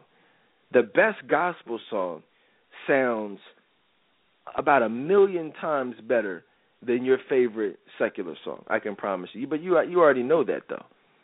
But it's just you know it's weird when we're in the when we're not in the will of God. Those those secular songs sound great, but when you are in the God, it's like wow I, I can't even believe I even listened to that or even wanted to listen to that. So you really just got to make a mental decision that you're going to put yourself in the will of God. You're going to do things that are going to be pleasing to God, and that is where your happiness will come from. Anything outside of that is is just going to be very temporary and uh in in you know not not genuine. Uh Lewis, man, what are your thoughts on that? Uh, I can definitely co-sign about the church thing. I, I remember, uh, I, I remember, you know, sitting there and you know the choir was just killing it, and you know, and everybody responds to things differently. And I just remember being moved so much that I just felt tears coming to my eyes, and so I, I can definitely agree with that. But as what you were saying about happiness, um, I know that you know one of the areas that I struggled with was being single in my life, um, and you know I, I wonder, okay, well, why am I still single? But then when I reached that point, and I'm finally at that point now, where I'm where I can value the intimacy that I've um, had with Christ and the things that He showed me um, through His Word and through, um, you know, talking to others uh, who who have a relationship with Him. When I, I finally reached that point where I look back um, and said to myself, you know, something, you know, even though I'm not content, you know, with being single right now, I would not trade if if someone gave me an opportunity and said, "Okay, you could have a wife five or six, uh, seven, ten years ago, but you would have to, but your relationship with Christ would would would have been stunted. I mean, you wouldn't be where you are to now."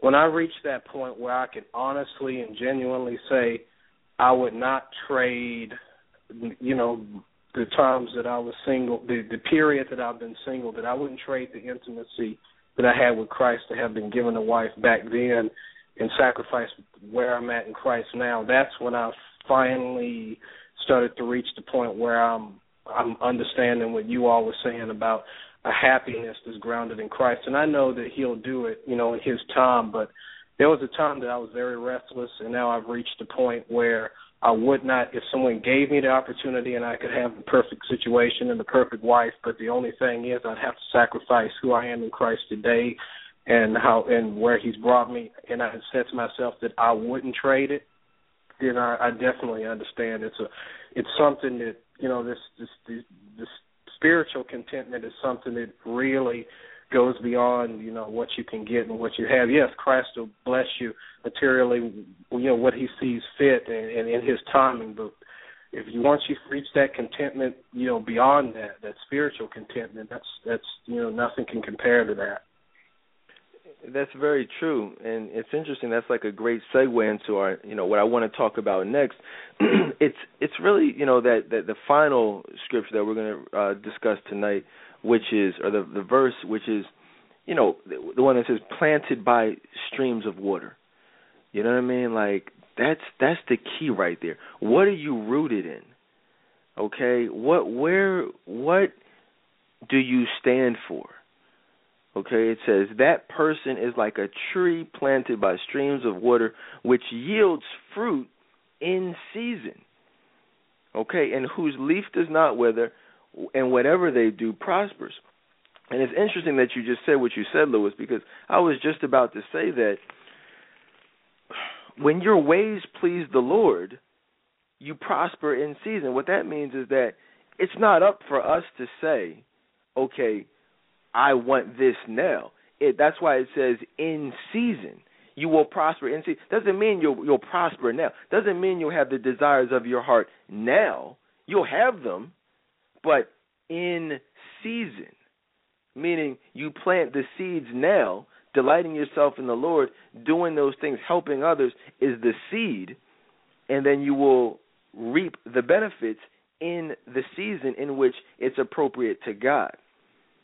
You know, and a lot of times it's unfortunate. I see a lot of Christians they they love God and they delight themselves in the Lord, but they haven't really grasped the concept of reaping the benefits in season. They want the prayers to be answered now. And a lot of times when the prayers don't get answered now, that causes them to lose faith and a lot of times turn their back to God and then they stop delighting themselves in the Lord. They go back to delighting themselves in the world and then the seeds never you know, the flowers never blossom. The seeds never develop into anything substantial because they were lost. You can plant a seed, that doesn't mean it's necessarily going to pop up out the ground into a beautiful flower. You've got to nurture that thing. You've got to You know what I mean? You got to stick with it. You got to watch it. You got to water it and make sure it has some sun. These are things that a lot of people don't do. You got to be in it for the long, the long haul.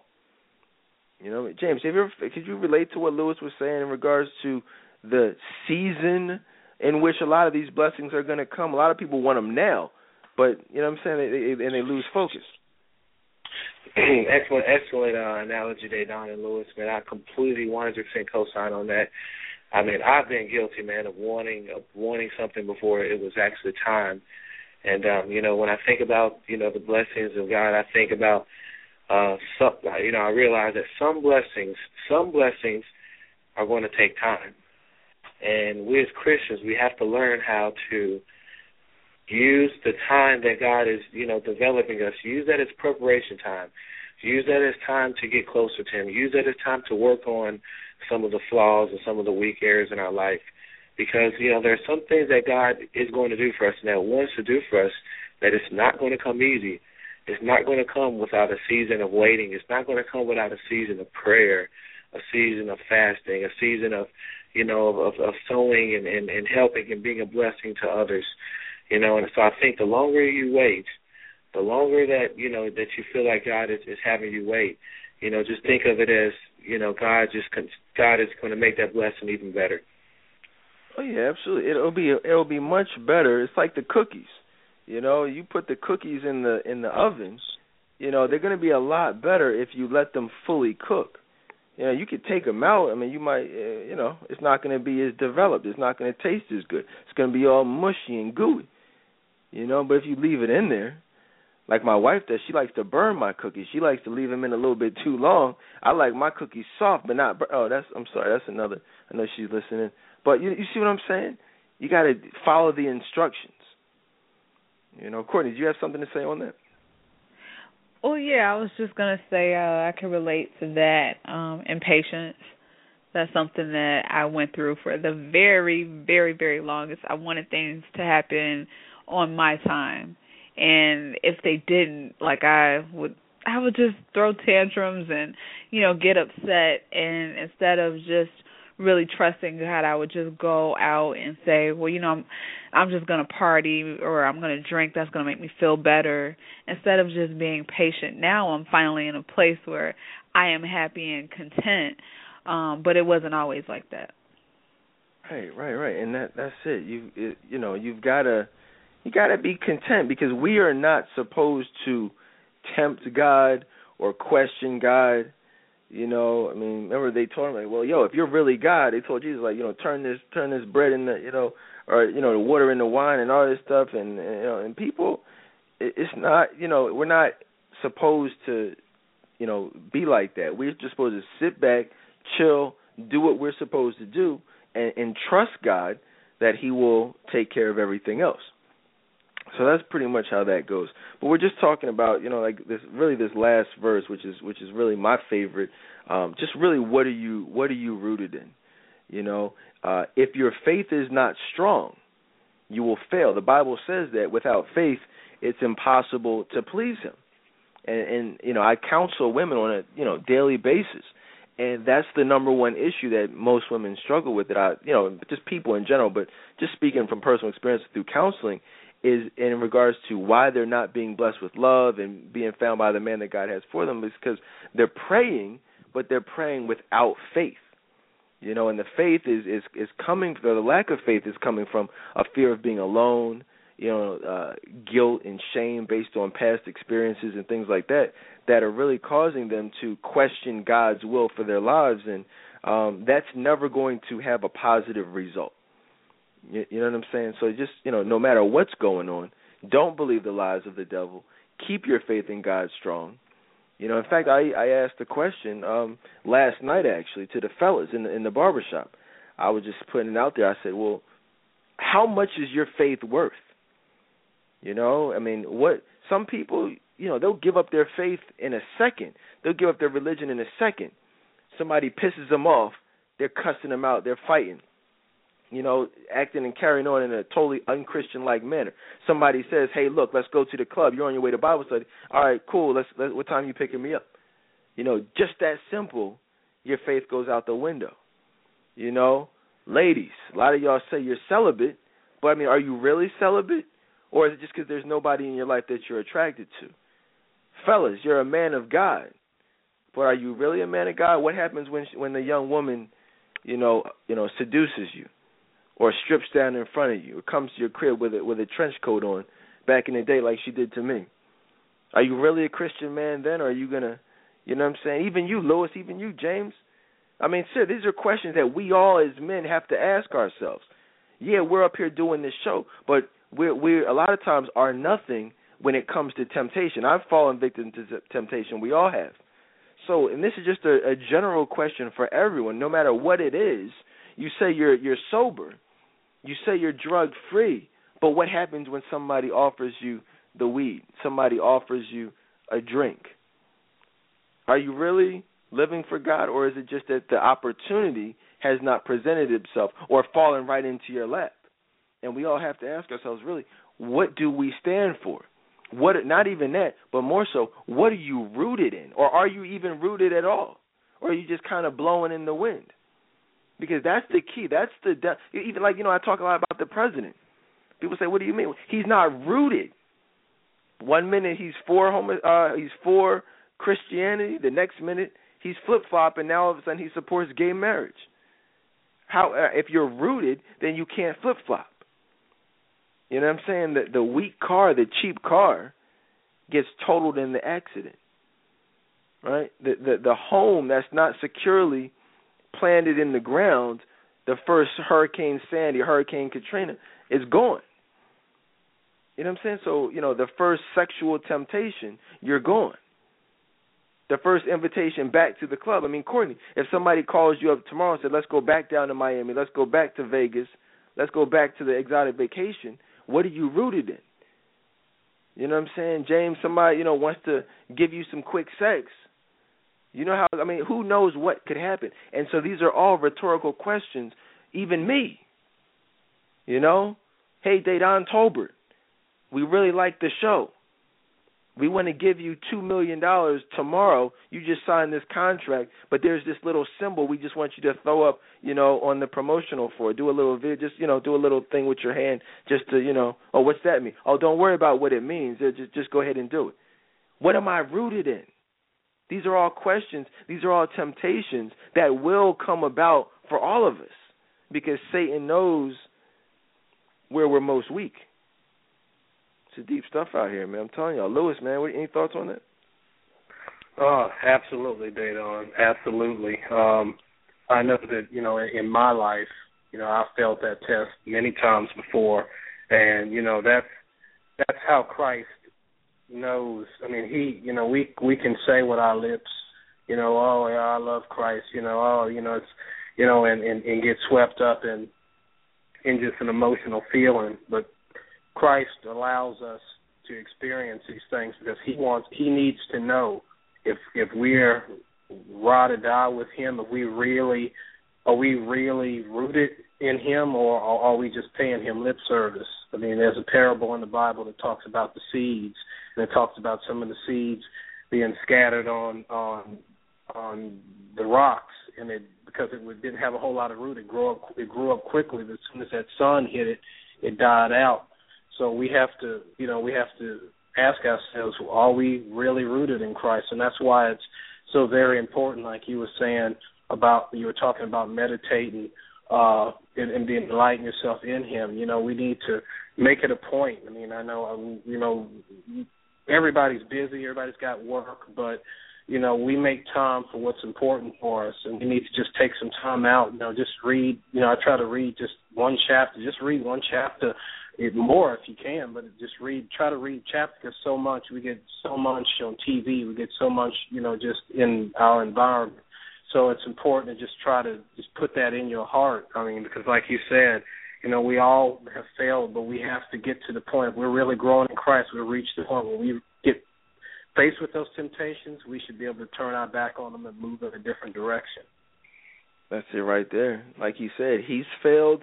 I've failed. You guys have failed. The young woman who called in earlier in the show has failed. I mean, there's no. It's not about you know how many times you fail. It's about how many times you get up and get back on track. Because see there are a lot of people who fail and who fall and and never get back up. It's like they fall back into the world and they never come back. At least this young woman said yo i've cried myself to sleep. I've i've i've had sex saturday night you know and, and was tempted to not get up and go to church sunday morning. I mean that was me. You know what i'm saying? Like listen i i wrote a poem about that you know that very thing you know, literally. I'm going to uh church still hung over. Room still spinning. You know, not crazy like that, but you know, really like literally still buzzed a little bit from what I did six in the morning Saturday night. So you know, it, it's one of those things where it doesn't matter. The the devil will try to tell you to stay in bed the devil will tell and that's where the depression comes from just so you know. There's no worse feeling than succumbing to the temptation of the devil but you know and believing the lie of the because the action the, the, the succumbing to the temptation really isn't bad or i should say it doesn't make you feel bad. It's the aftermath of succumbing to the temptation that what feels bad. The devil will tell you because you did this you're not worthy of doing that you're not worthy of being in church. You're a hypocrite for going to church. You might as well just sit here. And so when you get into a state of believing that lie, you know, you you tend to become miserable. You tend to become depressed, and nobody likes to be depressed alone. That's when you're in a bad mood. That's when you pick fights. So I mean, really pray for the. I mean, we put some people on blast occasionally. You know, I mean, it, it happens. But when people, you know, respond in the manner in which they do, those are the people who are listening in from the block numbers. These are the people who don't comment or participate in the group, but they're still listening right now secretly, which is okay because they know that, hey, look, I don't want to live like this. I want to be one of those people who's a friend of the Dedan Tolbert show. That's where it's at. Those people are actually happy. Those people are cool. But and I but you know, and I'm just telling y'all, it's okay. If you've been kicked out the group, and you're listening now secretly, it's okay to come back. You just have to be cool. Nobody's mad, nobody because it's the same thing. The prodigal son eventually returned. We've sinned and God has forgiven us, so it's okay as long you know, little apology, you know, come back. Don't be a psycho. The t-shirts are coming. Look out for them. Don't you know? We told y'all last night. That's what it. That's what it means. Don't be a psycho. You don't have to be like that. Just be cool. Don't believe the lies of the devil. You know, James, man, any thoughts? Excellent comments, Dedan, man. I uh, I really love uh, the uh, the point you made about being rooted, man. Um, I think as a Christian, self reflection is is absolutely necessary. And um, you know, as Christians, we have to always be examining where we are in our relationship with Christ. because this you know this this walk this this life that we're living is it's got to be a lifestyle. It's not going to be something that we're going to perfect in one day. It's going to be a continually growing and developing and learning and making adjustments. That's what the Christian lifestyle is all about. And I think um, you know God is looking for stability in his in his in his children. He wants us to be stable.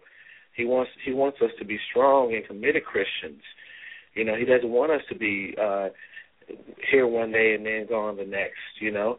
And I, I get a real, real good kick out of people that are that are always boasting about, you know, some of the things that they've overcome and they some of the things that they've you know, that they that they have that they that they so easily um can overcome but then they point the finger at other people that are struggling.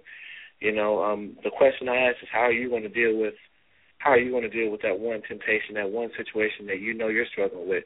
You know, that's that's how you know when you're you know what position you are with Christ. How do you deal with that situation? How do you deal with that one person? How do you deal with that one opportunity that you've been wanting for such a long time, but you know that's not what Christ wants?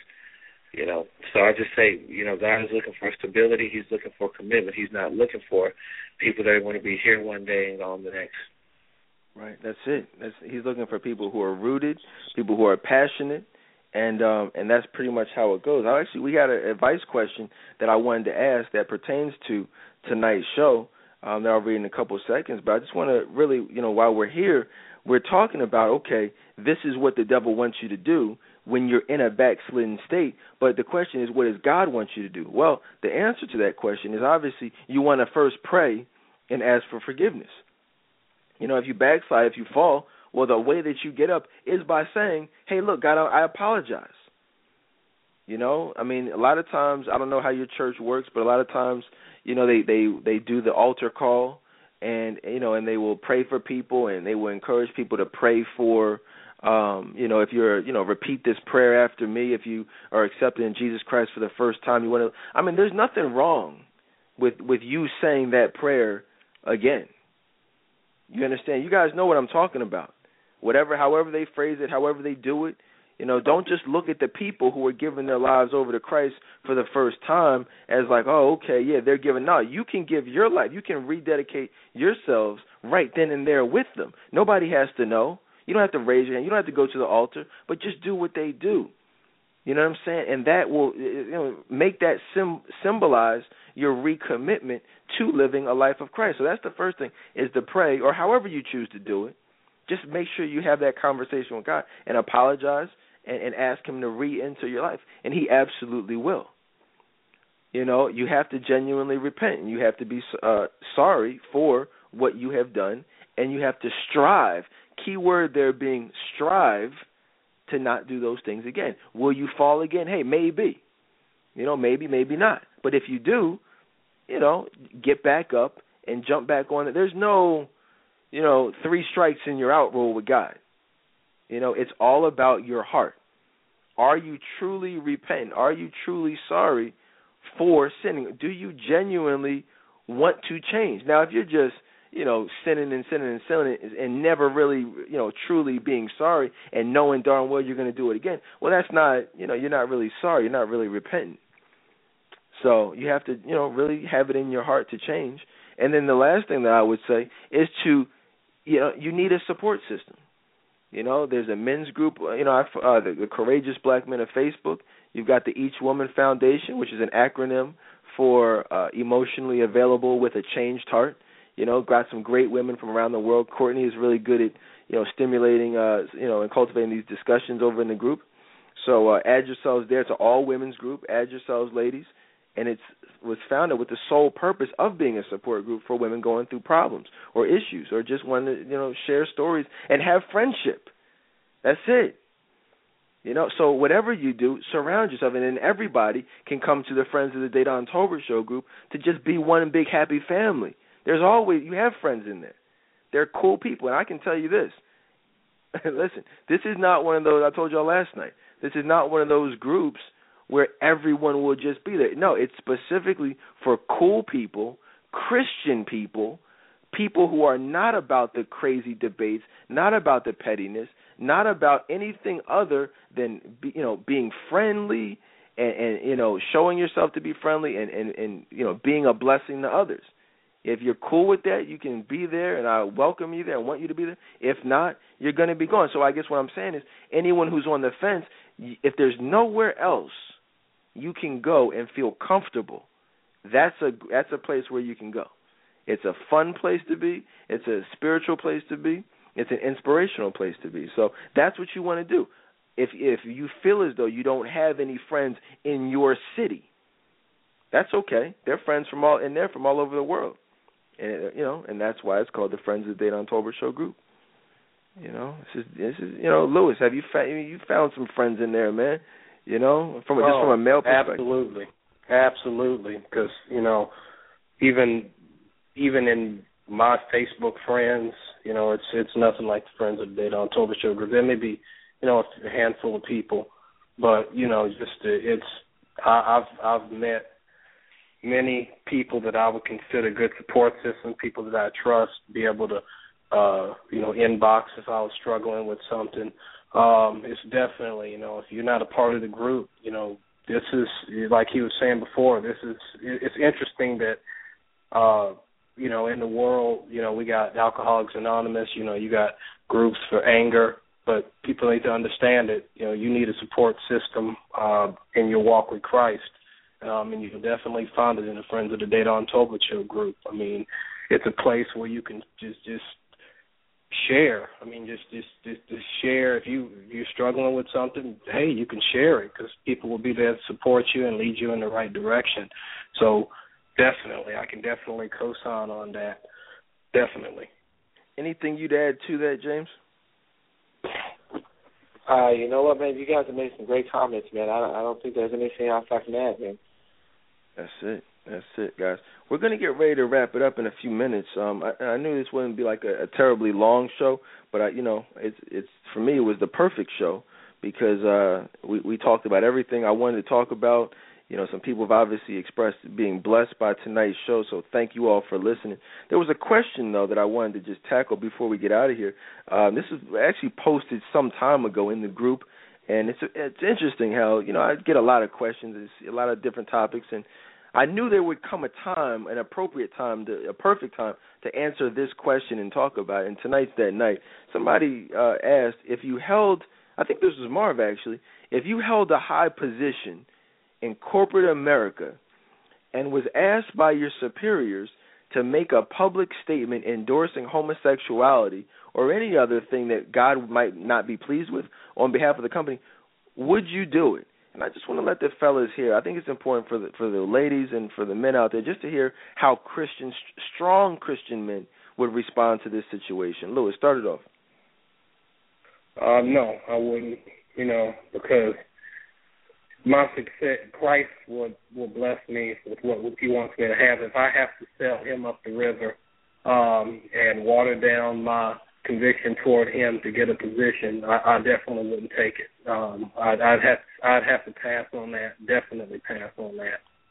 Right, right, and that's you know the thing about it is, no one said this walk would be easy because I mean this is I mean we're going to give we're giving like kind of simple answers to it, but I mean it's you know it's a complicated situation. I mean you when you're in it, thank God I never had to be in it, but who knows?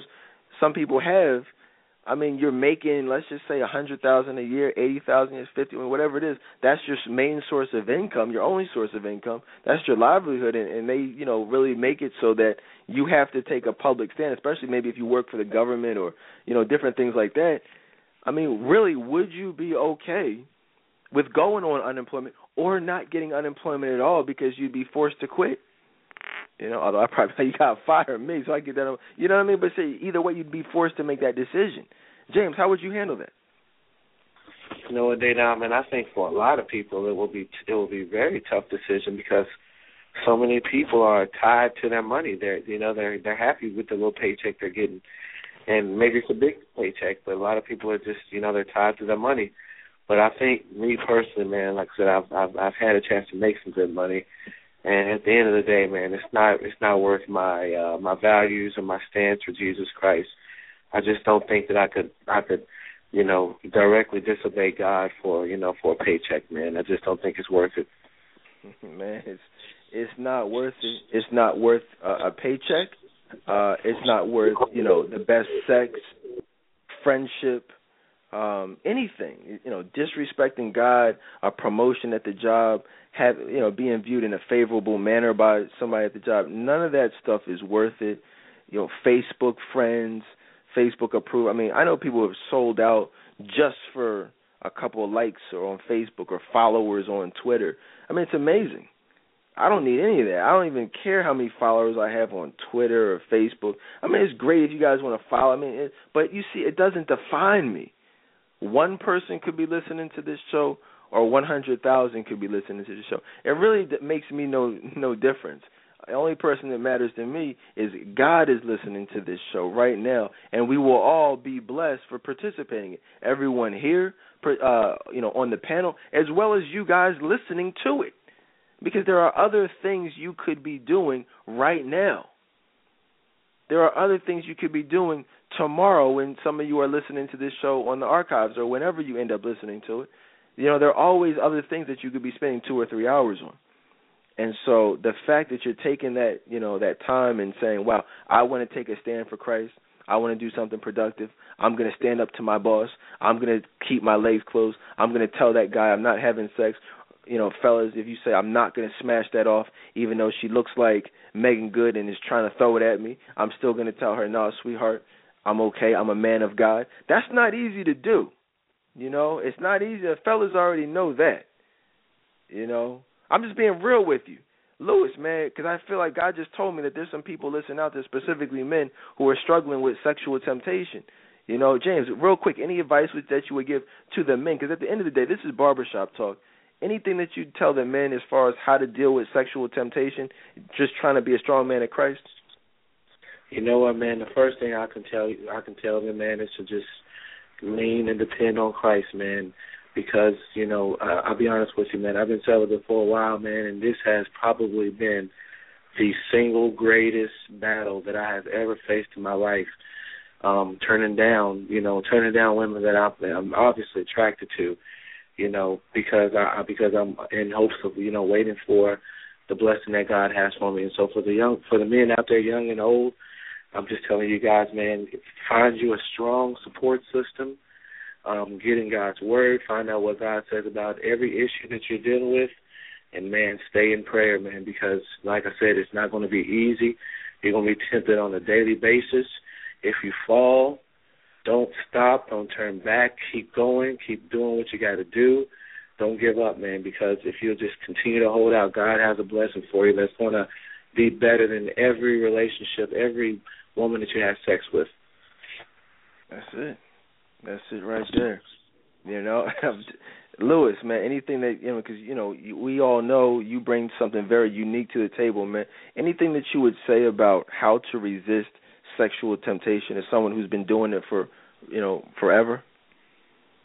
Oh, the thing I could say is, you know, I can you know, agree with James. You know, you definitely it, it to to resist temptation. It definitely starts um, with a relationship with Christ. Um, and you definitely gotta you gotta walk away from it. You know, if, if a woman is is definitely like they don't say throwing it at you, making it making it available to you. You know, you have to turn away. You have to walk away from it. You know, you you you may even have to vocalize that, hey, no, I'm this is this is not what I'm where I'm coming from because you know in my I can just say in my personal life uh one of one of the big and I'm not saying that a woman, you know, won't test you and won't tempt you to see if if that's really where you're coming from.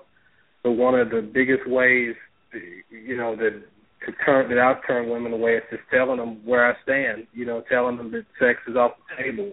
And a lot of women that who who really are looking for that, they lose interest when they find out that uh that's not the direction you're going in. But it starts with a relationship with Christ and you know, I like to call it being, you know, I mean, you know, whether you're a virgin or not, I like to call it being a born again virgin, which is different than, you know, just, you know, not having sex. Born again virgin means you made a decision, the way you think and the way you live your life. You you you're a virgin, but you're not a virgin. You may not be a virgin, you know, as far as whether you had sex, but born again means something a renewal of the mind. Um, but it begins with a relationship with Christ and you know, just flee, get away. I mean, if you see where the situation is going, you might need to shut it down. You need to take her back home. You know, just get away from it because once you're in the furnace and you're right there, it's going to be harder and harder to to break away and, and and not have sex with her. So you just got to try to stay as far away from it as possible. Definitely. Yeah, it's it's just, and if I could just, I mean, there's really nothing else to add to that. I mean, these guys have, you know, pretty much said everything that needs to be said. But if I could just piggyback on top of it, I mean, you know, it's never worth it because at the end of the day, all men. I'm just talking to the fellas right now specifically. You know, you you know you want a wife. You don't want a hoe. You don't want to jump off a friend with benefits, a booty call. That's not what you want. You've had that. I've had that but it's not anything compared to what you want. And the way you know, and specifically, fellas, you know, it's finding a great woman in today's society is like finding a needle in a haystack. So if you're going to find that needle, that's going to be a blessing. You don't just stumble upon a great woman, fellas. You're blessed with a great woman. You're blessed. I was just talking with my homies. He and he told me we were actually debating. He said 99% of women have done something hoish in their past or are living a hoish life. Now I wouldn't say it's that high, but it's darn it's pretty up there. So I'm saying that if you're going to find that woman, it's going to be it's going to take a move of God, an act of God, a you know a blessing. Well, how do you get a blessing? You don't get a blessing from living in a, a backslidden state, from living in a, a you know a state of smashing off random women. You don't. That's not how you get blessings. So if you want what you always have had, you know, you have to do the things that you've never done. If you've all if you've just smashed off everything throughout your life, there's got to come a point where you say, you know what, I'm not going to do that because really that's when my life started to improve. You know, when I stopped having sex, when I stopped being in the club, when I stopped, you know, that's when my my wife, you know, mysteriously appeared you know what I mean? Is when I made a decision that I'm going to leave that lifestyle alone. So I mean that I'm just telling you from a uh, first-hand perspective. That's how it works. You have to want it. You know, you don't find a wife by being in the club. I thought you did for a long time. I thought that's how, but you don't. You don't find a wife by smashing off random women. And, and ladies and fellas, you don't have to experience someone sexually to to have love. You know what I'm saying? To to figure out if you're sexually compatible. That's a myth. It's the word doesn't say anything about that. In fact, it says the opposite. You can't take you know your own thoughts and your own feelings and what you think might bring about love and then expect it to work out when the Bible says nothing about that. You know what I mean? So these are things. Just listen to this advice, take the advice, and you'll have everything you want, man. We're out of here. We're gonna wrap it up, man. Lewis, what words of wisdom do you have for the people listening tonight? Uh, I hope that uh, something was said that you know that penetrated someone's heart today. And just remember, you know, in order for everything we shared with you today to to really even apply to you, if you haven't accepted Christ into your life, that's the first thing you need to do. You know, uh, you, you've heard them talk about. They don't talk about. You know how we, you know, we all fall short. I fall short. You know, we all fall short. But that's the purpose of the cross. I mean, that's why Christ died for us uh, he he that was supposed to be us on that cross. Um, that's supposed to be us walking through that courtyard, getting spit on and laughed at and cursed at, and up that hill and laying on our back and having those nails driven through our hands and, and driven through our feet. That was supposed to be us. And he died for us before we were even born. I mean, before Lewis was born, Dedan, you know, we before we were born, he knew that you know we would sin and we would be born into sin. So the first step is accepting the cross and like don't said you know you if you're really trying to live for christ you know you're not just out there just doing whatever and, and you don't feel guilty about it but if you're really trying to live for him then you'll feel guilty you'll feel that guilt and you need to uh repent and i just say thank you to Dedan for some of the things that you know the personal things that he shared because you know i funny you know we're he called this show together you know for us to bless you all out there, and, and here it is. You know, I got blessed. You know, I heard some things that you know that that really you know touched me, and you know some things I needed to hear, and it just just I was blessed. So. Um, you know, I enjoyed the show, and like I said, just if you haven't accepted Christ, that's the first step. That's it right there. That's the first step. So I, I thank everybody for listening, man. James, what anything you want to leave the people with? Hey Don, man, I really appreciate you for what you're doing with the show, man. Uh, Lewis, it was great having you on, man. I uh, just want to leave um, everyone with one scripture. Um, Numbers twenty three nineteen says, uh, "God is not a man that he should lie, nor a human being that he should change his mind. Does he speak and not act? Does he promise and not fulfill?" So I just want to tell the listeners out there that if there's anybody that you can trust in, it's definitely Jesus Christ because he'll never leave you and he'll never forsake you. Right, absolutely. That's I mean, James, I appreciate you, man. That's uh I I mean, you're you're on point with these scriptures. Absolutely on point with these scriptures, man. So, um everyone out there, I thank you for listening and never feel like you have to um, you know, conform to society. Um, and last but not least, if you if you feel like something was said, like Lewis said, has pierced your heart, you know, reach out to me, Dedan at trctoday.com. Um, call eight five five fifty five Dedan if you want help, if you want to change your life. And but and also if you if if not that, you know, nothing else, there are you know if you're feeling that loneliness tonight, you feel like there's no one that you can call up. You know, there's always you can always log in, post something, and you know just say hi. I promise you, you'll be greeted with dozens of people just giving thumbs up and saying hey and you know who are you where you been and you know how you know just being friendly. And you know so that's really all it takes. It's a friendly group and um I invite everybody to um you know partake in it. So I want to close out tonight's show. I want to play a little song that has been instrumental in my life over the years. One of my favorite gospel songs of all time uh Kirk Franklin. A lot of times you know we we go through things that have us down uh that weigh us down but obviously uh, God will never put more on you than uh, you can bear. So listen to the words of this, and uh, hopefully you guys have been blessed. And I'll talk to y'all tomorrow night.